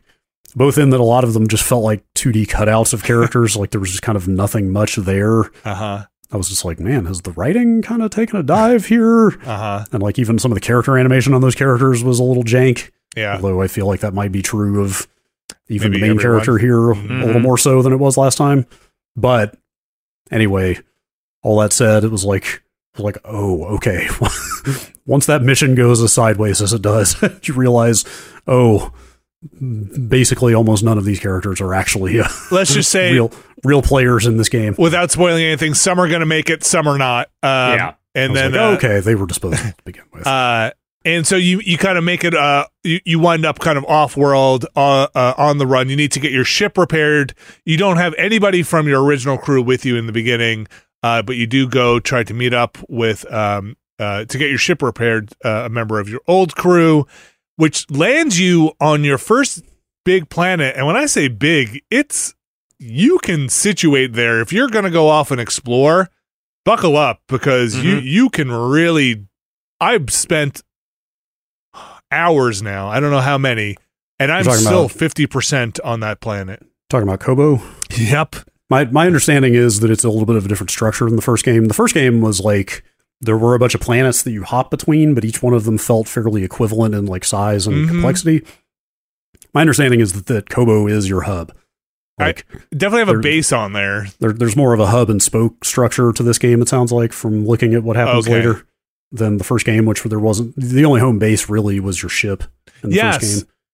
Whereas this one, like that's kind of a planet. I, point being, I'm guessing, I, I'm guessing there are not any other planets as as big as that. So if I'm that's if that's to be believed. I just put the controller down where I was ready to go off planet again, and I stopped because I I'm 50% explored on this planet, and I was like, ah, you know, there are definitely some areas I want to go back to. Uh, by the time I got to that story beat where I was ready to go off planet again, I had unlocked a couple of other things. That's like I I can go explore more. There's more I can get here. My I'm enjoying myself uh generally throughout this game, but I am finding myself um not thrust along very much. The the propellant on it seems a little light. I'm not enjoying Cal as much as I did in the first game.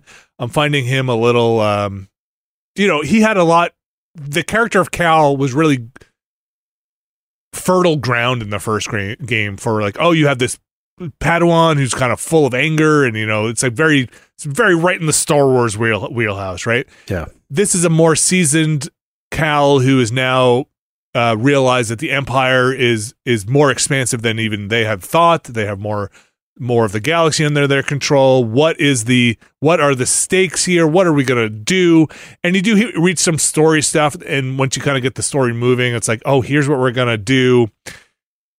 And it didn't really hook me. Like the bigger, Mhm. bigger A plot is like, oh, is this what we're doing? Okay, Yeah. um, Yeah, like kind of all the main characters in that first game had that same hook. You know, it's like not just him, but like Cere, the Deborah Mhm. Wilson character, Trilla, the main villain. Villain.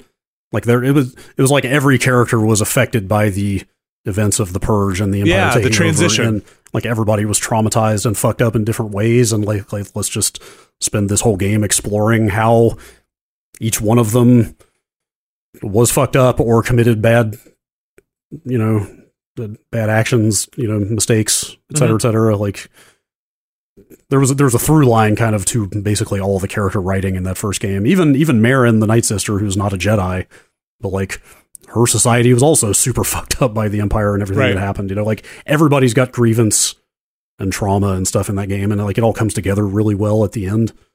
And I could I could see once you're past all that and you've kind of resolved that arc. Uh, I'm I'm not as far in as you are here, but I could see I could see it.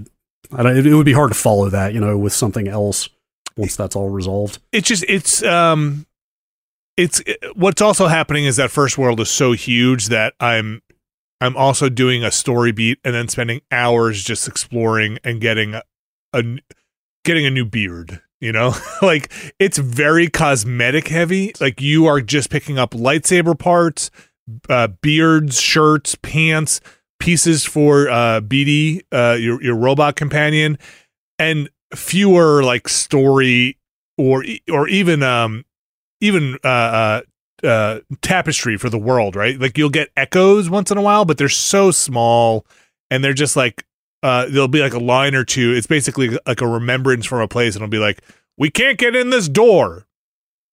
And that's it. And you know Right. um, so uh, th- narratively they do pick up some things but i'm i'm filling in so much other exploration. And this is on me because i want to go get those things.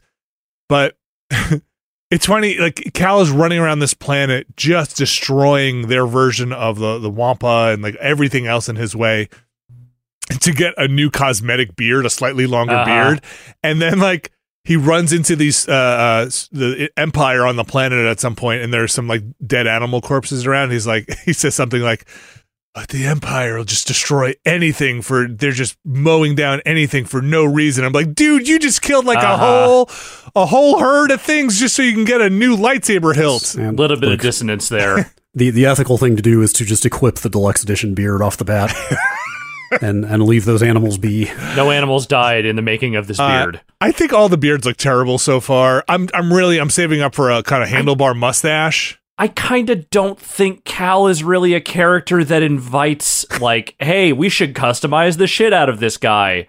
Maybe that is like a response to everyone just thinking he was kind of generic looking in the first game. I don't know, but it Did just they- it doesn't seem necessary. Did they, did they do clothes in the first game? I think Uh, they the did lightsaber, like definitely customizable lightsabers were huge in the Yeah, first I think game, there were some can't- clothes, if I I can't remember, remember if you could change outfits or not. But this this is a lot of cus. Okay, so there's clothing customization, there's facial hair, there's hairstyle customization. You can then change the colors of all those clothes. BD has his own sets of like head, uh, feet, legs, all of those. You get a base in which you can plant seeds and customize the the seeds you plant in the base. There's just there's so much weird stuff they have you go running around trying to collect. It's, it seems like it seems like they've really amped up a lot of like like if I remember there was a tiny little element of planting seeds on the ship in the first game, but it was so throwaway that you could just easily miss it. Sounds like like that and the outfits because I'm looking in the first game the outfits were like mostly just different colored ponchos if you remember. Okay, I do a few vaguely. others, but in this it's like you know you've got your your tunic slot, your pants slot, your boot slot, your beard slot. You know, Yep. like they've blown all that stuff out. like the planning stuff that you're talking about. Like you're picking up lightsaber parts in the first ten minutes of the game. And like, I don't. I'm like, look, I'm a, I'm a Star Wars fan of lightsabers. I think they're cool, but I usually just go. I don't mix and match. I'll find like a lightsaber and then put all the pieces of that lightsaber together. I don't. I'm a purist. I don't, I don't want to. Mhm. I don't want to change it around. Uh, they have different stances in the game. You start off with the uh, single la- uh, saber stance, and then the uh, combined Darth Maul. Uh, I don't know what the, if that has a name. Uh, and then you kind of very quickly, no spoilers, but you very quickly get the two lightsabers, one per hand. Uh, it looks like I haven't unlocked anymore, but it looks like there are at least two other stances you can get from the upgrades menu. I don't know what they are. You have a I'm trying to trying to figure out like what else those could even be. I mean the the what are the the the who are the people the not the Inquisitors who are hunting the the Jedi that the sisters are part of the, the, the, those are the Inquisitors. the Inquisitors they have a lightsaber it seems like at least the one you fight has the one that's like Oh, on yeah, the the rotating spinny, the Yeah. goofy spinny thing. um boy I hope that's not it the helicopter blade. uh huh um you uh you get force powers you get uh uh um survival tree these are the two other trees you you have so far I've and you so you have a you have a tree for each stance I'm sitting on some points right now because I'm like nothing's grabbing me too much out of the like oh I can enhance the pull or I can enhance the push. Um I'm kind of sitting on it and be like I don't know I'll save up for two or three points so I can get the better more force powered in general thing. Yeah, Yeah. like I, I, I, my first instinct was to praise them for not doing the abilities thing, and just because you start this game with kind of all the basic force powers equipped already and multiple stances, like you said, and stuff. But, but then that does give them less of a ramp for upgrades later, right? Like you still Yeah. have to think of think of things to add and change down the line, and that makes that harder when you start with all the basics. And you it's weird because you kind of run into just new abilities while you're do, running a mission. Like you'll just be like, um, just for an example, you'll just run around and eventually you'll be like, oh, I sh- I need to get across this gap. Now I can uh uh tame flying animals and and jump on them and go. And it's just like okay, I so I would say maybe do some of the story stuff. Uh, make sure you're doing that before you go hunting for collectibles because you might reach impasses because you don't have the ability. Uh, overall, like I'm finding my way as I go through it, being like, yeah, I enjoy the the combat. I enjoy what's going on here. I enjoy the Jedi fantasy. Like that's all that's all fun. A lot of wall running in this one feels like way more wall running than it used to be.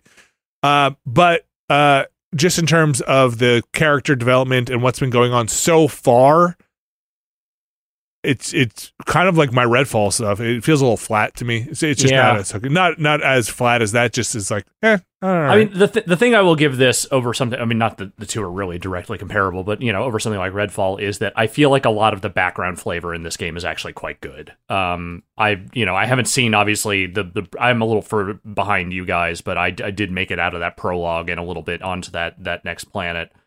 I think all the environmental stuff looks really good. I think they have done a really great job of of rendering you know Star Wars from you know environments that you Yeah. know or even if you don't know them like stuff that feels like it belongs in that universe and there's a lot of good weird little guys which is what i want from star wars i want your most fucked up aliens imaginable and there are some good fucked up aliens in this Have, have you seen Turgle yet? yeah, i've seen t- i've i've witnessed turgle Apparently, that's Richard Horvitz, the voice of Invader Zim. Oh no shit Yeah. Turgle's pretty great. Turgle might be my favorite I- character it- so it- far. Yeah. he's like he's like reaching full on meme status. at this Oh, point. okay. Uh, but like Um, but like all that flavoring and trapping of like star wars stuff is there and i think rendered Yeah. very well That's something the first game was also very good at was just sort of feeling like Star Wars without feeling like it was cargo culting Star Wars. Like it just felt, totally which has been a problem with some of the Disney era of Star Wars. But this that first game really just everything from the music, the score to the story, like everything about it just felt like it's like oh yeah okay this is just another part of the Star Wars story. Like this Yeah. feels like it fits with the larger picture pretty cleanly. Like it feels like it loves Star Wars without feeling like the game itself is fanboying Star Wars as it goes along, you Yeah. know? there's, there's like kind of a classiness to it, I guess I would say. yeah, and I think the combat is good. Like I'm I'm enjoying, you know, every combat scenario that I've I've come across so far. I think it's all pretty well designed. It is really just in the storytelling and some of the like the immediate characterization of some of the main players that I feel like I'm just kind of not quite catching with it. Yeah, I, I really wonder if they're reserving the best story stuff for the returning characters that they go out of their way not to include at the beginning. You know, basically, Yeah. essentially the crew you end the first game with, who are all very well developed, in that game. So I, I do. assume. I feel I'm, i ass- I'm at a jumping off point that Yeah. it might it might just jump off right where I am. Yeah, I'm I'm guessing. I mean, I assume they're all in this game. Like they have to be. They kind of Yeah. leave it hanging, and there are enough hints dropped from conversations with the current crew that's like, "What happened to this person? I don't know. We haven't talked." And Yeah. you know, not like, "Oh, they were killed in a fight." you know, Yeah. it's like, "Oh, I haven't Yeah. talked." Their Uh, home planet needed them. Yeah, it's uh I I am just kind of buttoning through a lot of the side dialogue where the quest givers give you a side mission and they're like, "Oh, people went into the mine and they didn't come back." And it's like, "But I'm just give me the quest." Uh I, I I think my thing is more of I don't care that much about the cosmetics and the game is full of it. The game Yeah. like if if you're going to open a chest, it's going to be a beard or a lightsaber part and that's going to be the reward for well, I shouldn't say that. It feels like nine times out of ten that's the reward, but one time out of ten it's a permanent increase in force power, and that's Mhm. and that's like almost worse because Or, or an extra stim or yeah, something. or an extra stim, and you're like, I have to go check this out because that's the stuff I really want or need, and um, those are the that's maybe my problem with it is like, oh my gosh, I did this whole area and I got a a slightly shorter uh do like a like a crew cut. And you do this other area, and it's like, yes, I, I just got a permanent buff to my force power, and those are big deals. Um, so I don't know. Uh, uh, hopefully things kick off. I want to get off this planet. I think I'm bored of this planet. Um, I've Get me off this planet. I've explored enough of this Yeah, planet You're, you're convincing me to just go ahead and push into the story more. Um, because the and map not, will. Sh- well, sorry, go ahead. and, and not not spend a ton of time doing side stuff there right off the bat. Because the map will show you. It's a good map, and it'll show you areas or portals basically you haven't been through. So it's very easy to just Yeah. look at the map and be like, "Oh, okay, I haven't gone this way. Let's go explore First- this direction." First game also had a fucking. I love to praise a good map. hmm Uh, there are a lot of bad maps out there. This game has a very good one. So you can spend your time being like, well, haven't been through this doorway yet. Let's go search this area. Haven't been through this doorway. Whereas I would say maybe get to the point where you could leave again on your ship and then decide if you want to go hunt down.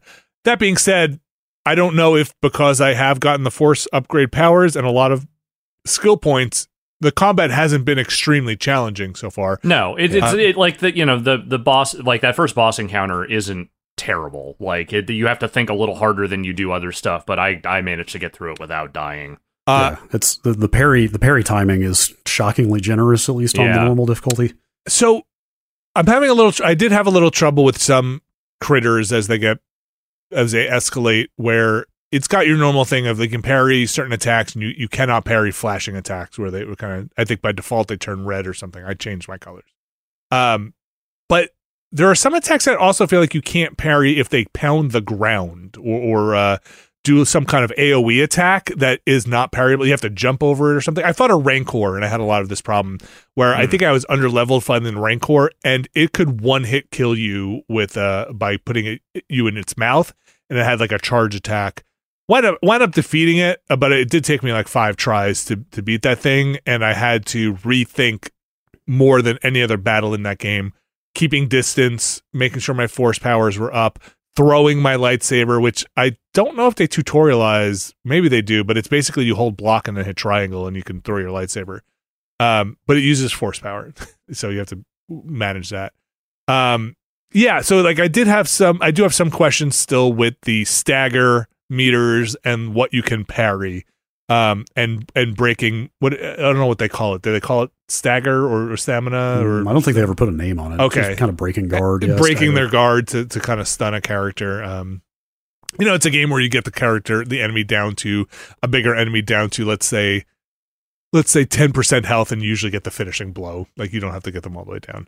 But yeah, it's fun. Um, it's uh, it's like I said, I like a good Star Wars um uh uh fantasy game like uh fulfillment game you know like Mhm. wish fulfillment game and this is Sure. it like i Yeah. i like anything where i can be a jedi and do dumb powers i like force unleashed all of them like you know that's this is right up my alley so i'm enjoying Yeah. it i just wish there was a little more oomph in the story because i really like that first game I'm I'm looking forward to playing through the rest of it because I liked that first game so much. I it is a shame that it, this game has also launched in a very rough state like the first one did, uh, to the point that I kind of want to give it a little more time. PC Like is having the worst of it, right? yeah, PC it seems like the PC is in the worst It is, shape. it is a historically bad PC port in a year of bad PC ports. That's it's kind of bummer. the standout so far. Uh, even the PS5 version, though, in performance runs pretty shitty. Uh, I haven't in- in seen lot of very places. much. Like I am So- playing on PS5. I, I've seen some significant frame rate dips here and there, Yeah. but that's that's been about it. It, it is wildly inconsistent is the problem. It just dips quite a bit. But the the, the one thing I was going to bring in here that I'm guessing you guys are not seeing because you have newer TVs is it's got a ton of vertical tearing in it. I have seen a little bit of that. Have you, have you really? Oh, yeah. interesting. So 'cause I, 'cause- so the the because you- TV I have in here is not as as Oh, fancy as the one I have sure, in my living room. yes. And playing in here, I have actually noticed a little of that. Yeah, because because if you if you have a variable refresh TV, you won't see that because that's exactly what that eliminates. Hmm. But, I don't but think mine like, is variable refresh. Um, your OLED should be The Oh, is OLED, I think, on? is. You may, it may not be on though. I don't know you because you still have to like turn it on in the PS5 settings and stuff. Interesting. Okay, I can Um, take a look. But like I, tearing is one of those things that I just can't deal with. Like it's just in a console game that should not be there. So I mean they've been out there on Twitter doing straight damage control Hmm. since this thing came out of like here's what's in the next patch like it's coming tomorrow like in the weeks ahead we plan to address this this this and this I it, I usually will go back and forth on performance and um, quality mode, but this one I just went right to performance. I did not see a difference in in the quality mode really at all, uh, and I just the performance on it. I did see the difference like right away, like in, in the frame rate stuff. I Yeah. I don't think it looks amazing. I think it looks pretty good. Like yeah, it- the- it- the- like artistically i think it looks pretty good Yes. like the, env- the environment design is very good but it's Yeah. just it's just rough I would like to see this run on my PC when it's well, all well and good. You know, like I bet this could look amazing. I think, you know, there is some nice stuff that could be done with HDR. Let's say on the lightsaber stuff, there's some nice stuff that could be done. If they ever got it to a point with casting light, let's say uh, from your lightsaber, there's there are a lot of dark spaces yeah where you have a glowing lightsaber that could I- look really cool. Yes that meat pit what is it undercity meats Oh yes, yes. Under, undercity meats is like one of the foulest company names i've heard in some time Uh, it is something I can continue with. Uh, Jedi Survivor here. Um, it- this is available on PS5 and Xbox Series X and S, and also on the PC. Though it sounds like if you're going on the PC, know what you're getting into. Tread carefully. Yeah. Yeah. Um, sounds like they're working on it. yeah Okay. yeah hopefully hopefully this will shape up over time but kind of tempted to just go back and finish re4 and give this one two or three weeks Uh, I'm gonna keep going. Like I said, I I'm at the jumping off point. It's very unlikely to leave a planet 50 percent, dis- un- you know, with stuff on it. But like I, do said I, I think it's intended for you to come back like you said there are choke points where you need abilities and stuff Yeah. i think i think it's intended for you to keep coming back here and doing more stuff over time you you literally got a home base here so Yeah. like um it's it's they're definitely like come back here and trade in your blah for your more Mhm. blah. And it's like all the stuff i'm trading in is just getting me a ponytail. I don't want a ponytail. I want force powers. Not even supposed to have a ponytail anymore. It's got the little like the rat tail. Just- where's that? Uh star wars jedi knight fallen survivors pod racing yeah survivor like fallen order at least has got a little bit of a ring to it uh-huh Survivor as a title, like when you set the what is now layered branding aside of Uh-huh. Star Wars colon Jedi colon, uh-huh like so I, when they announced the name of this game, I was like, Survivor, really? That's not, Doesn't really stand out. that does not stick in the mind very well.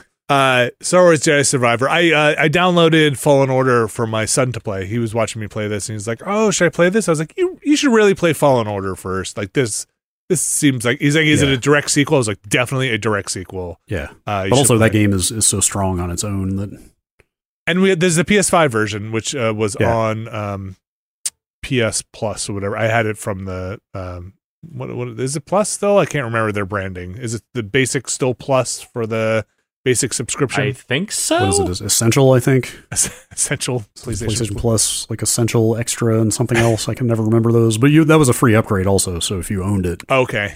I think I had it it on on PS4. PC actually. Oh, okay. uh, anyway, it's a good game too.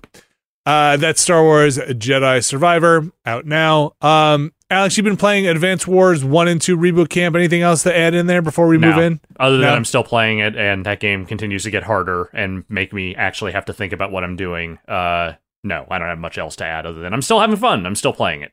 Uh, I wanted to jump into Shadows Shadows of Doubt. Is that the name Yeah. of it? And that yes, uh, I, I also downloaded that. uh, I but I, didn't- Sorry. wound up- oh, I was just gonna say I wanted to play more Jedi and, and Redfall than I uh, Mhm. Had anticipated. Yeah, I've I've weirdly kept plugging away at Redfall despite not having a ton of fun with it. I, I also downloaded Shadows of Doubt. I didn't realize that was early access though. Yeah, it was just a demo that came out earlier. Uh, Mhm. I'm curious to see what you think of it. It seemed it seemed fun. Um, and that Benedict Fox game I still want to get into, though. I, I did see some people saying it's um a little clunky here and there, but Mm. I'm s- I'm still curious to see it. But those are the other games that we did not play. Yes, not yet. Uh, uh, we're gonna take another quick break here. We'll be right back. Ooh, we're gonna get to That's the. the that's the break alarm. Uh, if you didn't hear, if that doesn't come through, they're beeping out there. They're beeping. We're gonna come back with the news. So stick around. We'll be right back. This week's show is brought to you by Factor. Brad Shoemaker, Alex Navarro. Do you guys know what Factor is? I do. I thought you were about to ask if I knew what food is. Do you also know what food is? I've heard of it. It sounds And- cool. Do you know what food can be? Factors here. Factors here to tell you what food is and can be. America's number one ready to eat meal kit can help you fuel up fast with chef prepared, dietitian approved, ready to eat meals delivered straight to your door. We've gotten some Factor before. I've actually found it to be quite tasty and delicious and convenient. Um, You can put it in the toaster oven, put it in the microwave. I did the toaster oven. It was ready. I think in the toaster oven was ready between like 10, 15 minutes. Pretty quick. You can choose from over 34 weekly flavor packed, fresh, never frozen meals ready to eat in two minutes. You can level up with Gourmet Plus options prepared to perfection by chefs and ready to eat in record time.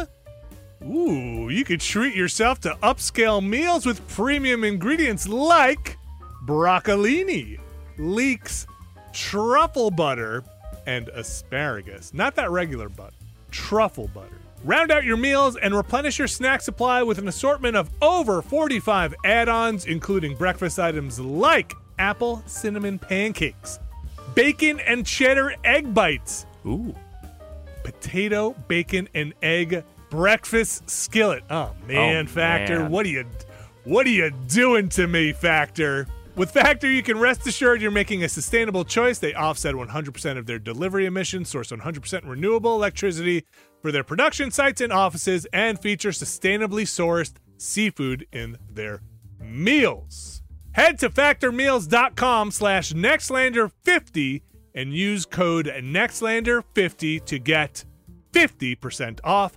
That's code nextlander50 at factormeals.com slash nextlander50 to get 50% off potato, bacon, and egg breakfast skillet.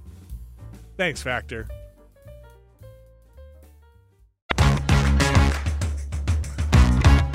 And we are back, and it is time for the news. Now we got some video games that are coming out. We talked about some video games that are coming out.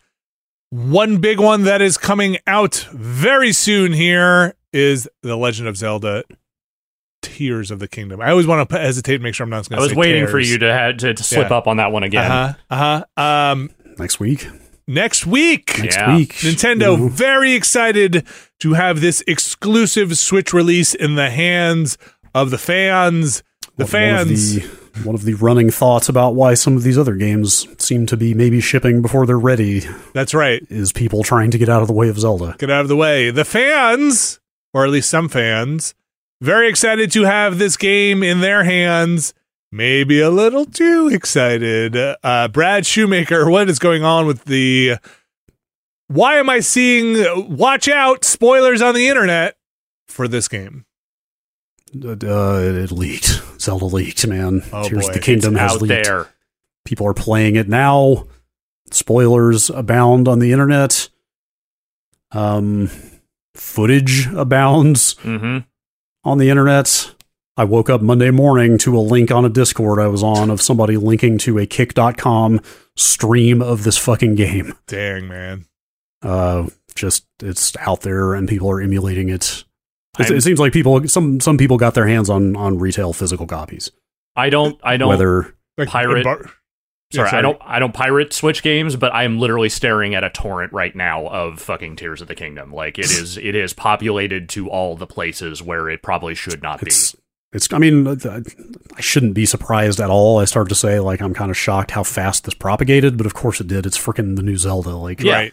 because reading about this leak reminded me that like oh like a couple of the recent pokemon games have also leaked ahead of time because like switch security is just hopelessly compromised at this point Mhm. at least for retail games i mean physical games i should say like emulation is very good at this point Is it okay? and Yes. and given the kind of aging state of the switch hardware which we'll touch on again in a minute the next story not shocking that between all those factors people are just rabid to get their hands on this game and play it on a personal computer um, but still just the brazenness with which people Yeah. are passing around streams and screenshots and information about what's in there down to the last detail kind of sh- kind of crazy So I- I'm in the boat of I really I look it's hard it's hard to be in these circles and avoid everything but I'm looking forward to the exploration and discovery in this game so I have tried my best so sympathies out there for people who are trying to navigate the inter- internet and avoid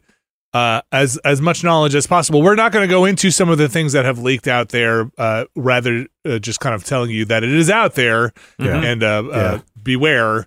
Kotaku actually ran a report of like here's here's all the things we've learned from the leak from Yeah. watching the leak and so I actually read that whole thing um I We're not like I said, we're not gonna recount. no yeah I'm not going to say anything about it in there but um I mean again like people want this game badly like of course they're flocking to it early Mhm. but I cannot help but feel that again the Switch being so long in the tooth and so many people kind of being over it at this point probably is making this a lot worse because there are probably people who have dabbled in Switch emulation who wouldn't have otherwise if they were happy with the experience they're getting on the Switch these days, right? It's And funny. so- yeah, well, it's funny you say that because I don't, I don't uh, emulate on Switch or or haven't, but I would rather play this game at Totally. sixty, a solid 100%. sixty and four K, maybe. I don't know, whatever they're doing. That was another crazy part of this experience is also just how rapidly this stuff progresses. I mean, of course it does. Again, why am I shocked by any of this? but like,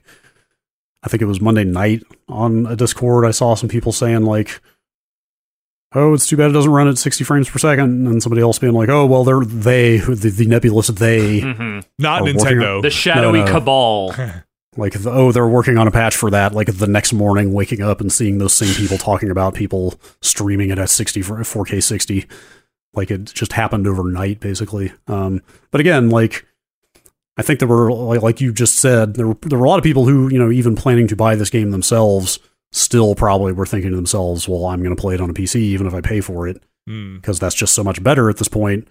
So that really paves the way for them to once it's once it's out early say, well, I was going to do that anyway. So yeah, yeah, I, I also have never touched Switch or Wii U emulation. Um, so I don't I don't know what that process entails. I think it's I think it's also pretty arduous to dump your own games. I'm not 100 percent on that. okay. It Like- does take some work to dump legitimate games off your own Switch. I think I it, may, uh, it may not be that hard these days. I'm not sure. I looked at Wii emulation a while ago, years ago, but it wasn't all it wasn't all there. It was still Yeah, it's oh, it, it's come rough. a long way. yeah, that stuff has come a very long way. There, I mean, also there's tons of emulators. I mean, Dolphin is big for like GameCube, Wii era stuff, and I think extends maybe into Wii U. I'm not 100 percent sure, but there's like, Okay. um, I think CEMU is okay. That's the one I think I Yeah, tried for the Wii. that's the big Wii U emulator that everybody. Oh, is that Wii U? I thought it was Wii. So there's a huge emulation scene around Breath of the Wild still because people have modded the hell out of it, and Okay. and and so it's the Wii U version of Breath of the Wild that everybody emulates, not the Switch version. Ah, uh, because that emulation was so much further along. Um, but now there are multiple Switch emulators out there as well that are very popular and full featured, is my understanding. interesting. Again, have not have not touched any of that stuff myself, but um, Yeah, I usually like to give myself a couple of generation buffer before I start really digging into any of that stuff for older platforms. Uh, but you know, like I will say, the rap- rapidity with which Switch emulation kind of grew from this nascent thing that kind of ran some stuff to this thing that will basically run any Switch thing was pretty fucking quick. yeah, it was. Um, were Hyrule Warriors and Metroid Dread in the same year. I think they were. Yeah, there was a early, uh, there was a second Hyrule Warriors, wasn't there? I think that. yeah, that's the one I'm yeah, talking about. Yeah, Like I did a quick look for that at Giant Bomb and was just like, oh my god, man, this game is pushing the Switch a little too hard. Mhm. Um, and then Metroid ran fine. I mean, I played through that on the Switch Yeah. and had no problems with it. But between seeing Hyrule Warriors running really poorly on a Switch and then when Metroid came out, that was the first instance I saw of seeing a bunch of people talking about playing it on a PC the same weekend it came out at 4K and stuff. I was like, okay, there is like there is serious demand here for people wanting to play Nintendo games in a better state Yeah. than Nintendo themselves are shipping them. Yeah, I, I bet I- I agree with you. I, I bet that is leading to a lot of this passing around because uh, it sounds like you're playing it better than the official version. You're, you're playing it in a 100%, better state than the official version, Yes. which is like Yeah. never a position you want to be in No. as the as a publisher. Yeah. Uh, yeah. I mean, to be clear, I'm going to play it on a Switch yeah, me mhm. too. like God intends. or, or you know, like you know, like the the average consumer experience. Like Yeah. you want to see what they are actually selling. But you would want to Um, play it on but at a I- better. Yeah, I mean, I a thousand percent understand why people want to do this. Yeah. Yeah. Uh, I mean, not the piracy part, but the but the I want better than what this hardware can provide. These games are good enough to deserve better type mentality. I understand the piracy part. I mean, I look, I'm not going to say I've never pirated anything, but like, you know, I don't participate in pirating current gen video games because it's the business I work in and that is just an uncouth as far as I'm Yeah, concerned. yes. But I also understand why someone would would do that. um, yeah, yeah. Uh, the Nintendo probably not happy. It's Yeah. so. Does Are this they sound ever like happy? retailers broke embargo? I, it's not clear. Um, I know there's If at least one instance of a game getting shipped early, but I don't know if that's necessarily the source of where this came from. It could be stuff getting shipped early. I mean, there's always the possibility somebody grabbed copies off a production line. I guess. Um, who who can say how physical copies get out there these days? Because this this seems a little earlier than your typical broke street date. You know, Pretty early. yeah, like shipments usually come in like the week of. yeah, this is a Friday release, so I would have expected shipments to be showing up like Tuesday, Wednesday next week or something. Yeah, with the big old tape on it that says Mhm. "Do not Do not open." open until doomsday.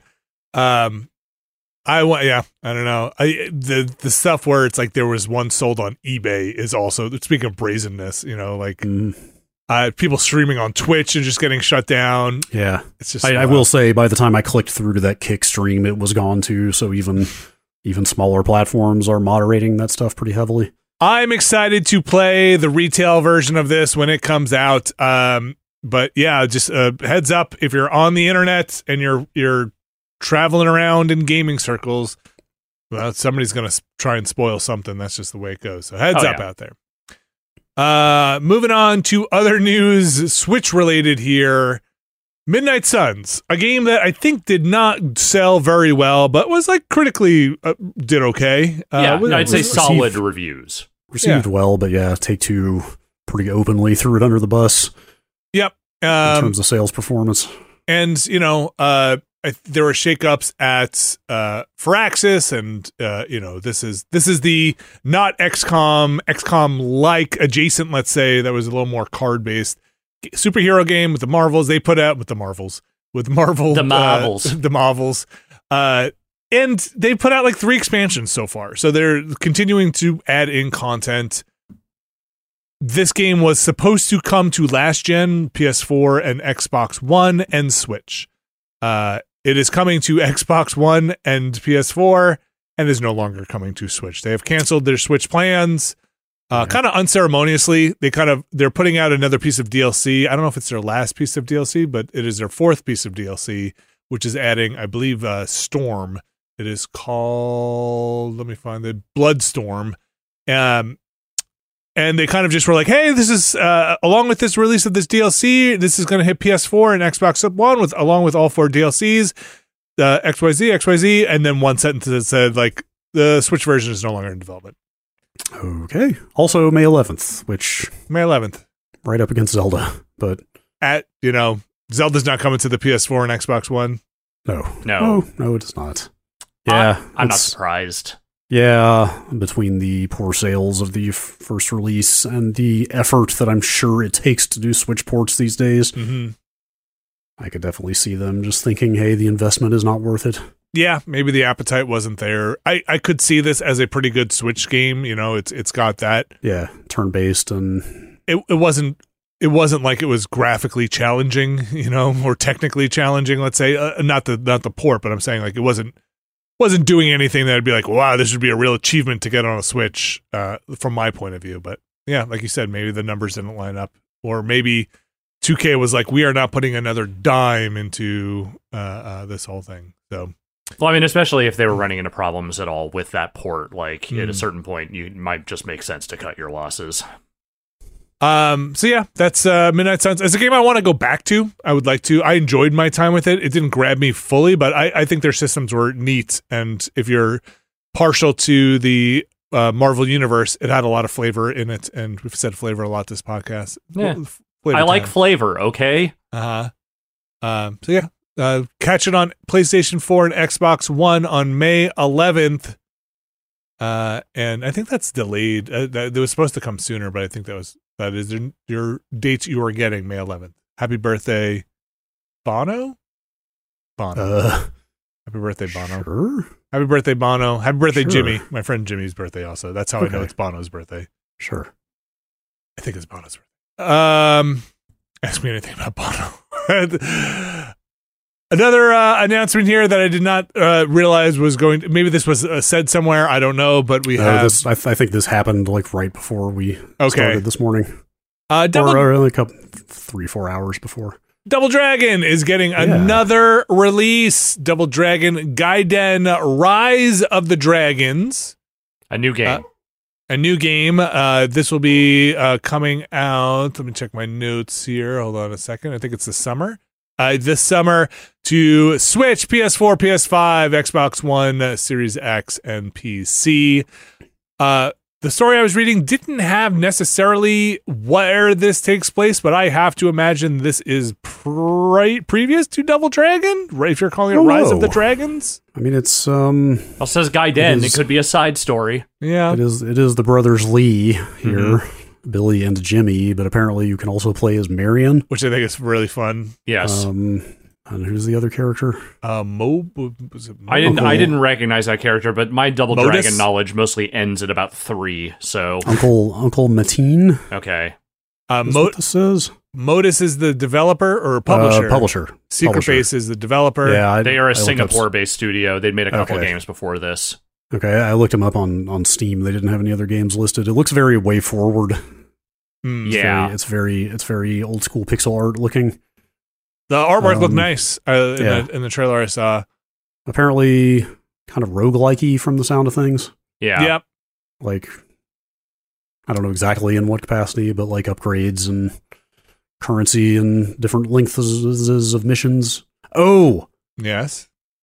I'd have to. Well, I'm now. I'm gonna have to boot up the MiSTer and go play original Double Dragon in the arcade. Okay. Is is Mateen or Matin Matin or whatever? Is that the name over the garage at the very beginning of Double Dragon? Oh my gosh. That's Is what that- this trailer is implying. Oh, uh, huh. Like they Which- worked there. That's like that's like the garage that they come out of at the beginning of the game. Huh. So maybe that was his garage. That's where they came up with that character. Okay, That's yeah, it pretty totally does say that in the original. So I think the NES version it doesn't say that, but in the arcade Yeah. version it does. That's amazing. If that's how they came up with that character, I respect that. Uh, fun Uh, artwork. It's uh, r- coming out with local co-op, but I think they plan to do um, uh, online co-op after launch. I don't know that I love the artwork. Like Oh, it's, yeah? it looks, you know, it looks clean. Like it, it's, it's, you know, kind of got that modern pixel art thing going. It just, I, it feels, I don't know. I feel like they could have done more with it.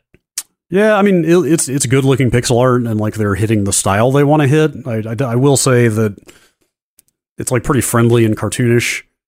I always I always thought of Double Dragon as being a little bit like dangerous and grimy. Yeah, As as as the beat 'em ups went, there was something really there was something a little extra foul about Double Dragon to me.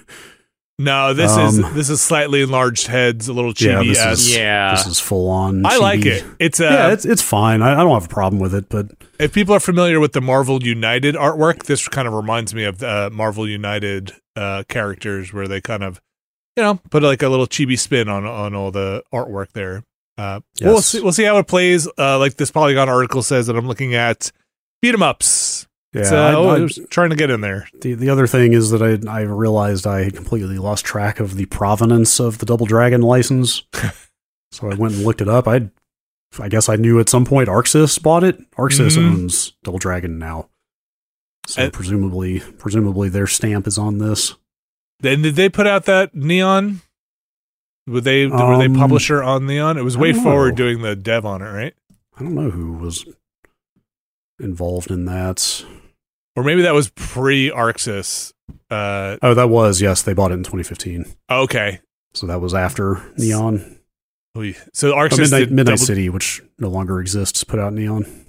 Okay, and then Double Uh, Dragon Four was Arc Sys. Ooh, I don't know. I gotta think look of at the Streets of Rage here. 4? No, it did, oh, um, was there a Double Dragon 4? I think Good there lord. was. There totally was, was. at some point. I think it came some years after the heyday of Dra- uh, Double Dragon. Wow, Uh, how did I miss this? What is this? 2017. Yeah, I remember This this. is- This is like straight up. I'm looking at it on the Switch. It's seven dollars, and it uses sprites from. Are It's those Double, Dragon, 2 1 or specifically 2? they're, Those they're are two, building right? off of. Yeah. I was gonna say those are the sprites from Double Dragon 2 on the NES specifically. Fucking weird. it wasn't great, if I remember Uh, correctly. It was not a great Double Dragon game. Yes. Anyway, this this looks kind of interesting. Yeah. Always down to see somebody take a stab at doing something with a beat 'em up more than just a beat 'em up. Now do Final Fight. I don't know, man. Capcom's got. They're putting Mike Haggar in Street Fighter. They are seeding society to once again embrace the beauty that is Final Fight. I think Final Fight Streetwise may have killed that franchise forever. Oh, no one even remembers that game. do Final Fight, but do it as like an older Mike Haggar, and like you know everybody's a little, you know, like the kids of Final Fight kind of uh, uh thing. Uh, Final Fight is not what we're talking about. Double Dra- Double Dragon Gaiden: Rise of the Mhm. Dragons. Uh, look for it in the summer on a console or PC near you. Vampire Survivors Yeah. a game that everybody plays because of the rich lore and tapestry, the story, the unlocking all the characters, getting all of your how do how do they fit together? How does Red Death tie in with I don't know, name another Vampire Survivors character. Uh The guy with the whip. the the Belpaese uh, family is a I don't know. Here, Alex, hang on. I actually have an unlock list of characters because I bookmarked it. Uh, we have Toastie. Uh, We have Uh-huh. Lita. We have Red Uh-huh. Death. We have Boon Marab- Marrabbio. Okay. Smith 4. Yep. Minnah Mannarah. Of course. Peppino the Tree. Yep. Uh huh. Big Trousers, aka the Merchant. If anything, this is I- my Wu Tang clan right here. I think they should turn this into some kind of stronger narrative series, like a TV show or series or something, right, Nah, it, would Alex? never, it would never work. Well, I got news for you. Uh huh. Apparently, they're gonna try and. Ma- I'm not gonna say it's gonna work. They're trying to make it work. Story Kitchen, which uh, apparently is from John Wick writer creator Derek Kolstad. They're also adapting Sifu. That's the other thing they're currently Huh. working on. Really? Yes, they, So they announced so- they were doing an adaptation of Sifu back in December. See that I can see being a, a pretty easy transition.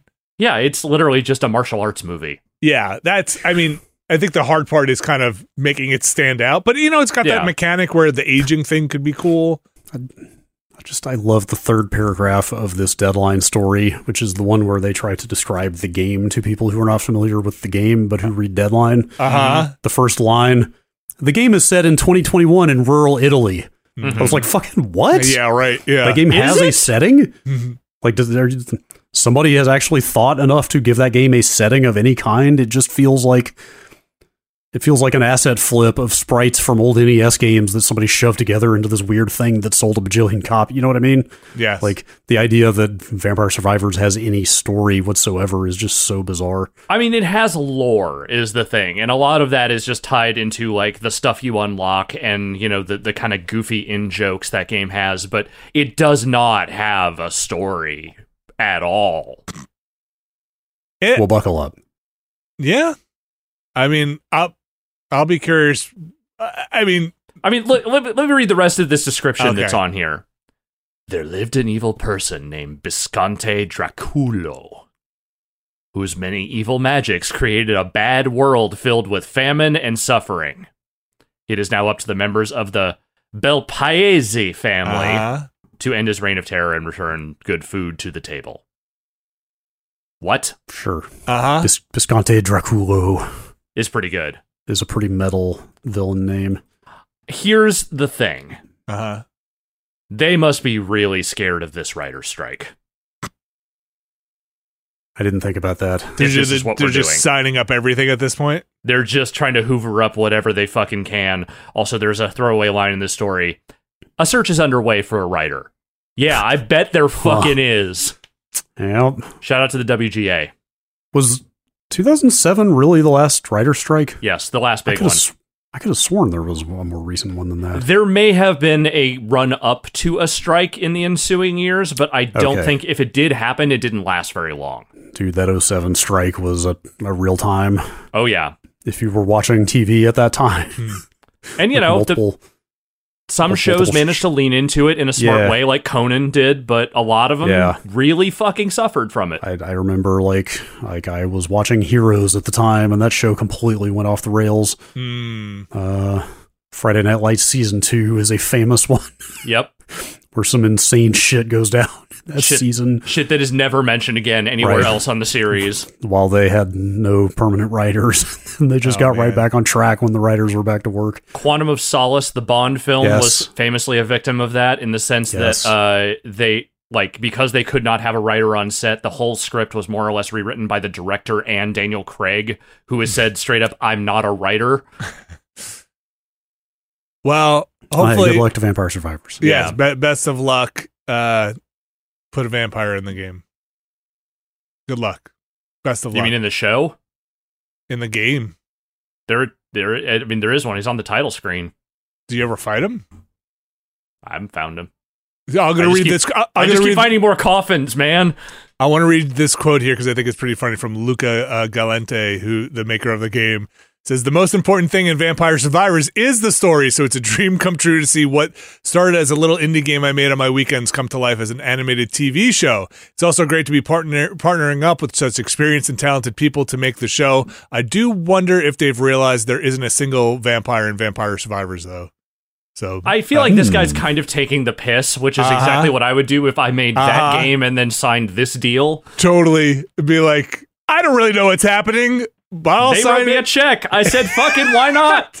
Do they even know what they're getting? I don't know. I wrote Uh, this story on a napkin. this, uh, uh, Deadline also reports here that Story Kitchen, uh, the people who are, are signed up to make this, uh, also have Tomb Raider, Splinter Cell uh, at Tomb Raider and Splinter Cell at Netflix, ToeJam and Earl and Streets of Rage also uh, at Amazon, I remember the Streets of Rage announcement at some point. and it it takes two somewhere.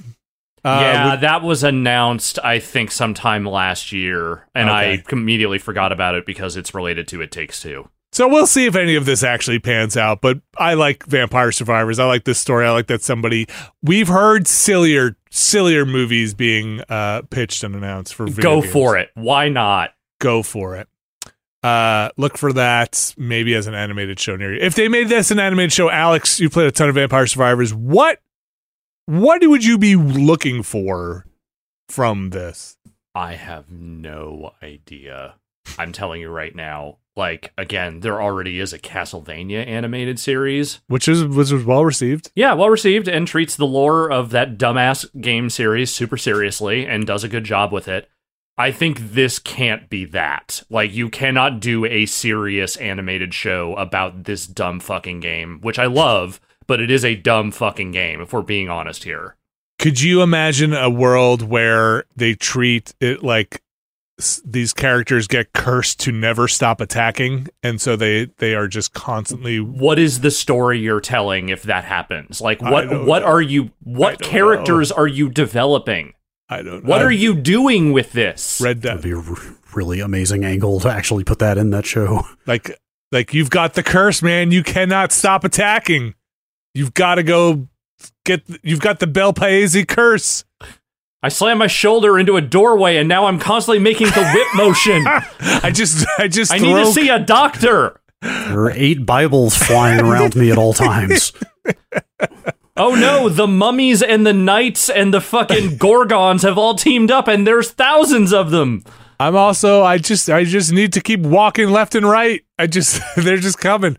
Every All time right. I find a coffin, there's just a different dude in it, and they all have the same affliction I do, only it's a different weapon. That's right. What a weird game. Uh Vampire Survivors animated TV show. Look for Yeah. it.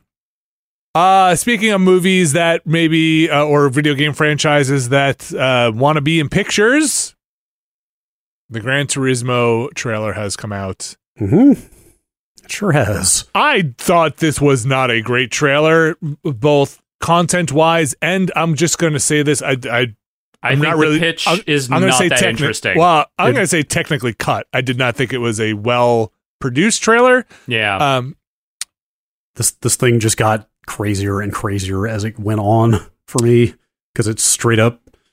It straight up starts with David Harbour doing the. Well, it's not exactly the same, but kind of a version of the. If you fuck up in the game, it's one Yeah. thing. If you fuck up out there, you die. you die in real life. Yeah. Right. Uh, Like it was close enough to that. Like, As the first line of the trailer, I was like, uh. which, And which then well, I was just, I was just going to say because of the technical thing, they repeat that line later on in the trailer, which I thought was like yes, kind of lame. Um, then it very quickly becomes apparent that that is apparently this, is this movie is the Wizard, but for Gran Turismo. yes, more or less. is literally like the best Gran Turismo players across the land are assembling to compete for real. Uh, but uh, Is it not also based on a true story though?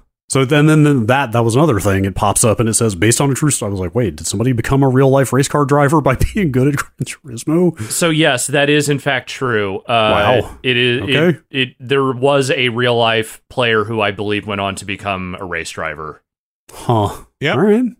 Okay. Yeah, this this trailer has uh, uh on the description says based on the true story of Jan Mardenborough. The film is the ultimate wish fulfillment tale of a teenage Gran Turismo player whose gaming skills won a series of Nissan competitions to become an actual professional race car driver. huh. Well, Directed by Neill Blomkamp. learn something new every day. And then the last the last part of what was crazy about the trailer is that at some point it then becomes Rocky Yeah. because once they've all assembled to compete, now they have to train, and it's just full on training montage. It's I, hmm, you know, I don't know about this one. I got to be honest. you got David Harbour, you got uh, kind of a shitty Orlando Bloom out there, Yeah. like uh, Djimon or- Hounsou, yeah, Jerry, Djimon Hounsou. Jerry Hansu getting- Halliwell. getting getting work. Um, Orlando Bloom just looks like a kind of like a scumbag, But but looks maybe like a real sleaze. yeah, in this. Yeah. but but maybe he's all right. I don't know. Um, there's a lot of like you can't waste your time with video games. Uh, you- Mhm. look where we come from. Uh, and then you got It's the golden ticket. It's going to be 140 degrees in this car. You're going to That's right. experience G forces twice with the astronauts. Yeah, You threw up on my grass. yeah. Um, I don't know d- about this one. I don't know. I don't know. You know, I don't know. eh, maybe it'll be fun. I mean, look, if it it gets a lot, it gets a lot because if it is actually based on a true story, that's much better than them making up this ridiculous story. Like this is a good truth is stranger than fiction thing. Sure. So I'll give it to them because if this were not based on actual events, which I had never heard of this before, but if there's not based Yeah. on actual events, I'd be like, this is this is ridiculous. What are we doing? hmm yeah. Uh, Also, I would not want to be in the position of having to come up with a story for a Gran Turismo movie. So yeah. I don't want to knock it too much. Like this is certainly a valid direction. I think I- they found a story that does sound like it would translate to cinema, but I just Yeah. I don't know if what they are putting forth here looks interesting enough to justify it. give me an hour and a a half of some guy getting into a super nice car, putting in a CD of some jazz and just driving around the countryside Sure. with just helicopter shots while some like s- s- jazz plays and he and it's just like quiet and you listen to the engine going. That's, right, the man. Gran Like- Turismo movie. let, let let let Terrence Malick make the Gran Turismo movie. God, yes, fucking cars like walking through wheat fields with the mirrors touching the wheat as they go by. uh Gran Turismo movie, does this have a, a release date on it? I think it's It's this year. it, August. It, must. It says It must. August. Uh, Okay. Exclusively in movie theaters in August. Hmm. Go see it in a movie theater. You're the real hero. Uh, Hmm. Based on a true story. Mhm. You think? Uh, I don't know. I always ask this question when it comes to these things. But any of this stuff come back into the games? Are they making another Gran Mm. Turismo? Is it? Is it? Dude, that last one just came out like a year Oh ago. yeah. And these things I- take like forty years. To, Yeah. At the at, at the pace they go, it'll be a PS6 game. Yeah. The next one. Okay. Uh. A, a good thing to base a, a, movie of a game on. Sure. Uh, I'm with you. That's going to do it for the news. That was the Zelda Midnight Suns, Double Dragon, Vampire Survivors, and a Gran Turismo. Um, Van, Gran Turismo Vampire Survivors mashup. Let's do it. If you can make Gran Turismo into a movie, Van, Van Turismo. Yes. Uh, that's going to do it for the news. Emails. We have an email address. It is called, uh, or it is podcast at nextlander.com. I it's don't know also what it's called, called. that. It is Yeah. called that. Podcast at nextlander.com. Brad Shoemaker, you got any emails in that old bin of emails that we want to get to this week? Let me take a look. Oh, the old here. e-bin. The e-bin? Uh, how about one Mhm. from I have them Mhm. in front of me, Uh-huh. and then they vanished. Uh-huh. Just a poof. Just like that. Let's just do this one for this week. Great. I'm gonna let I'm gonna let the rest percolate a little bit. Okay. Josh and Rachel in Washington. Today, my wife and I randomly looked into what Sir Mix-a-Lot has been up to, and it turns out he got, or already was, super into CB and amateur radio. Fantastic. His CB handle is Prime Minister, and he broadcasts in the Pacific Northwest regularly and even has songs about CB radio. That I, is great. I, I absolutely love the idea of randomly driving around and uh, suddenly being like, is that Sir Mix-a-Lot? Uh, what other celebrities would you love to randomly hear on the CB radio if you were out trucking across the country? I, Uh, bet, I bet there are some pro wrestlers who get into CB radio. What do you think? Oh, definitely. Or how about how about this? Is there some kind of like pro wrestling trucking overlap that I can't Hmm. quite put my finger on? Other than generally uh, appealing to working class blue collar types, uh, Okay. not exactly. No. Okay, I guess I was I was thinking. Uh, I mean, I've just been watching too much about the territories, but I was just thinking about the kind of long haul between cities. hmm. that That's all did. rental cars. Sure. Well, yeah, I don't mean they were doing it in trucks necessarily, but there's a similar sort of long haul, driving long distances kind of thing. Anyway, Yeah. who else you got? Hmm.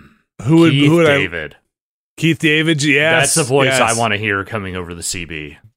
So when I think of this, when I'm imagining this in my mind, it is like some kind of post-apocalypse, and yes, a Keith David coming over the airwaves to let us know the the resistance is still there, or we're fi- if you make it to if you if you could make it to make it to Iowa, we got a door for you. That's my Keith David. It's all right. World fucking world motherfucking wide. There we go. There it is. There it is. Okay, now Yeah. I now Uh, I get where you're coming from. Uh, I, do we just watch this? So you know what I would like to hear is fucking Ice Cube uh, on, Okay. on the airwaves, yes, just angry about something, uh, angry about those zombies, just swearing up a storm. yeah. uh, I mean, to be fair, uh, Keith David and Ice Cube are two people I just would take the chance to hear talk in any context. Sure. Really, Give me, give me traffic report by Ice Cube on CB. just, just Ice Cube talking about the uh, traffic on the 109 and and then these cars and and why there's so much traffic there. Uh, Ice Cube should it. stream on Twitch or something. Well, Ice Cube's probably got a podcast, right? Everybody has a podcast. Uh, or at, le- at the very least, announced one and got a paycheck for it, but never produced any episodes. Yeah, that's right. That's right. Spotify signed true him up for dream. something. hmm That's the, the true dream. True Dream. Uh, let's see. Anybody else on there? Hmm. Hmm. Who's on the air? Three Dog. Give me Three Dog coming at me. Three Dog? Three Dog from Fallout. from Fallout. Oh, okay. Yes. All Yeah. right. Yeah, I don't know.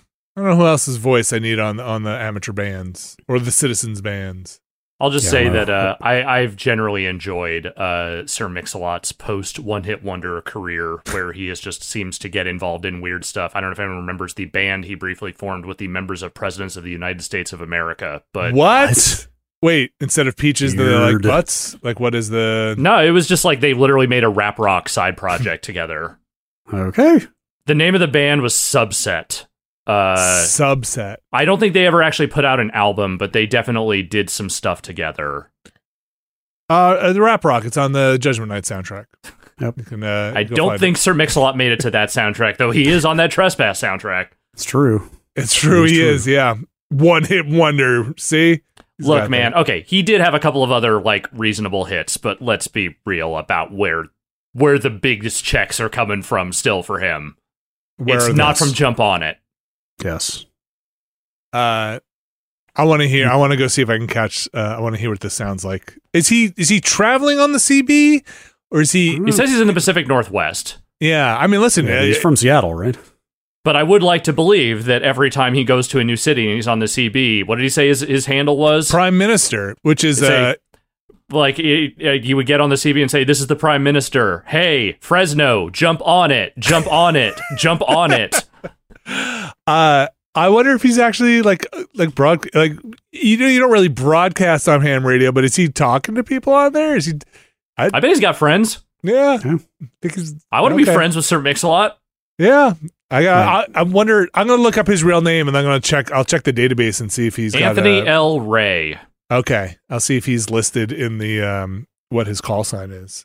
Uh, in My the, most recent exposure to him outside of the Trespass soundtrack was YouTube recommending a video of him doing Baby Got Back against a, an orchestra. okay, All right. And he was go- and he was going for it. I you know I don't know what he looks like now. Like I, I on the album cover, He it's just him with kinda a looks the fedora, right? Yeah, like this this video was a few years old, but he very much looked exactly like he did back then. Okay, Yeah, the la- I saw a photo of him not too long ago, and I think you know, other than being a little grayed and around the beard, like he kind of looks the same. good for him because that baby got back is what 40 years ago at this point. Okay, Oh, no. no, no, Quite, not quite. fucking how dare you know? Like maybe 30. 30. maybe thirty by now. Okay, I think it was like ninety one or ninety two. Uh, it was ninety two. Okay, so just just over thirty. Yeah, I mean 30 still 30 still got some. That's not nothing. it. You're right, but don't add an extra decade on there. All right, I'm 41. It, that song did not come out when I was one years old. All right, all right, all right. Listen, it's gonna be 40 soon. Okay, so Yeah, by- heads by up. nine years. Yes, Uh-huh. that's soon. um, all right. Uh, that's the emails podcast at nextlander.com, uh, podcast at nextlander.com. Prime Minister, if you're out there, holler at us. Yeah, Um, we'll jump on it for you. yeah, Call in. Call in. Uh, uh, uh, you can, One you time's can, got no case. Uh, I'm just catch- naming all the other Sir Mix-a-Lot things that I know. You can catch me out there, uh, Prime Minister Kilo Delta Two Quebec Zulu Victor. I'll be on. Uh, you catch me if you if you're out there on the. All right, On the ham you've radio. got the CB knowledge. I've got the Sir Mix-a-Lot knowledge. Uh-huh. if we combine forces, We should be able to summon a. Pro- Yes. the- okay, there we go. Uh, all right, let's uh, let's wrap this one up. Uh, podcast at nextlander.com for the email. Send them on in. Uh, we have a heck of a week going on this week. You heard us talk about it before, but we are going to be getting into Redfall. How's that going to go? I mean, we've talked so much about it already. I don't know, but I'm excited to check it out in the co op scene on Thursday. So you can join us for a stream on that. And then we got a grab bag going on Friday where I hope to try out some of that Mia and the Dragon FMV game, at least a little bit of it. Uh, we'll see what else we wind up in the grab bag. On Monday, we had Sons of the Forest. I think we're wrapping it up. I think we're near the end. I think things are getting weird. Everybody's dressed in bones. Uh, and we, we have little like unicycle scooters. We're running around, hmm opening up, fighting. Va- I don't know what we're doing, but it's. I don't even alright. know what we're killing anymore, and I'm not Yeah. sure I care. Uh, so I, you can I didn't. Uh, I started a single player game in that. I did not realize that they randomized the starting location. I think there's at least two or three. Uh, okay. you can start to snow, the beach. Yes. This time, this time, I ended up on the way up on the side of that snowy mountain. I think that's With- not a with the good place to start. I Oh. think, yeah, yeah. I think that's a tough place. Um, so yeah, you can check that out for Monday. We have uh, Planorama going up this week. That'll go up on a Thursday, uh, where we talk about May's releases, and then we got Never Better Better podcast. Plan is to get it up on Friday. Still need to cut it. It's a big one because there's a lot of people in it. You got Dan Ryckert, Jeff Bakalar, Abby Russell, Austin Walker, all in there, all chatting. Uh, so you can check that I'm there out. too. Alex, Alex is there too. He's buried right in there. hmm Um, it's uh, that's hopefully going up on Friday, so check that out. You can look for those things on the Patreon. That's patreon.com slash nextlander, patreon.com slash nextlander, where you can find things like the Watchcast, the Ramblecast, uh, Never Been a Better podcast, all those other goodies out there. Watchcast, if you're if you're up to date, uh, keep an eye out for Trespass. We referenced it uh, this week uh, because we recorded it this week. Uh, fun movie, fun movie. Next week, uh, if you're keeping up uh, to watch, will be Judgment Night and the Judgment Night soundtrack. That if we're being real here, there will probably be more discussion of the soundtrack than there is the movie. Uh, so check that stuff out. I'm Uh, going in with an open mind. Yeah, totally. Uh, Emilio Estevez always has a chance to redeem himself. There, one day it'll happen. Uh, you can check those things out over at patreon.com slash nextlander. There is a tier there amongst all the tiers. There's a tier there that gets a shout out on this here show. It is the mysterious benefactor tier, and I am honored today to read those names off to you. These are the tears of our kingdom. That's right. That's right. Released on time Mhm. at the embargo date. Here are the mysterious benefactors for this week. RRE, John Richardson, Vornak, Kelly F, James Smith, Brian Lucier, Skywarp, John Hubbard, Sean Miller, Evan Cook, Mark Wilhelm, JM, Jerry Lee, Gary Pejke, Robert Fisher, John McInnes, hashtag Buddy Crimes, Peter Reardon, Thomas Lynn, Jad Rita, Statics, Andrew Jackson, Razgriz2, Brian Murphy, Trevor and Adrian R, Randy Duax, Andrew Tiebkin, Alex Wu, It Me JP, Matt Clements Jr., Edward Chick, Andrew Slotsky, Steve Lynn, Matthew Herrig, David Campos, and Tyler Treese. Those are our mysterious benefactors for this week. Thanks, everybody. And thanks to all of our patrons over at patreon.com slash nextlander. Couldn't do it without you. Wouldn't want to try. Can confirm. Can confirm. This is true. Uh, that's going to do it for this week's show. I put a little space in here now because I already did the recap of the week, but then the music's going to collide with the other music. So just going to air it out just for a second here. Um, what are you guys looking? What are you going to plug in next? Brad Shoemaker, what's the next game you want to jump back into? Is more Jedi Survivor? Resident Evil 4. Hmm, I should really finish Resident Evil 4. Yeah. I I had warmed up to that game before I got derailed with new PC stuff and, you know, Redfall. Yeah. yes. Alex, what are you looking forward to jumping into next? I mean, I think I'm really looking forward to honestly is Zelda, but uh, Okay, I am fair. enjoying Jedi enough that I think I will probably be playing that one for a while. And I'm still digging, like I said, I'm still digging Advance Wars a lot, so that one's probably going to be ongoing for the foreseeable future. Yeah, I, I- you bring up a good point though. Is like I think I need to get Jedi done before Zelda hits. Otherwise, Yeah. that's gonna Because Zelda is gonna take over at that point. It's true. The Zelda takeover. All right, folks. Well, find out next week what we've been up to and what we're playing. Uh, uh, tune in uh, to the Nextlander podcast. Thank you, Brad Shoemaker. Thank you, Alex Navarro, and we'll be back next week.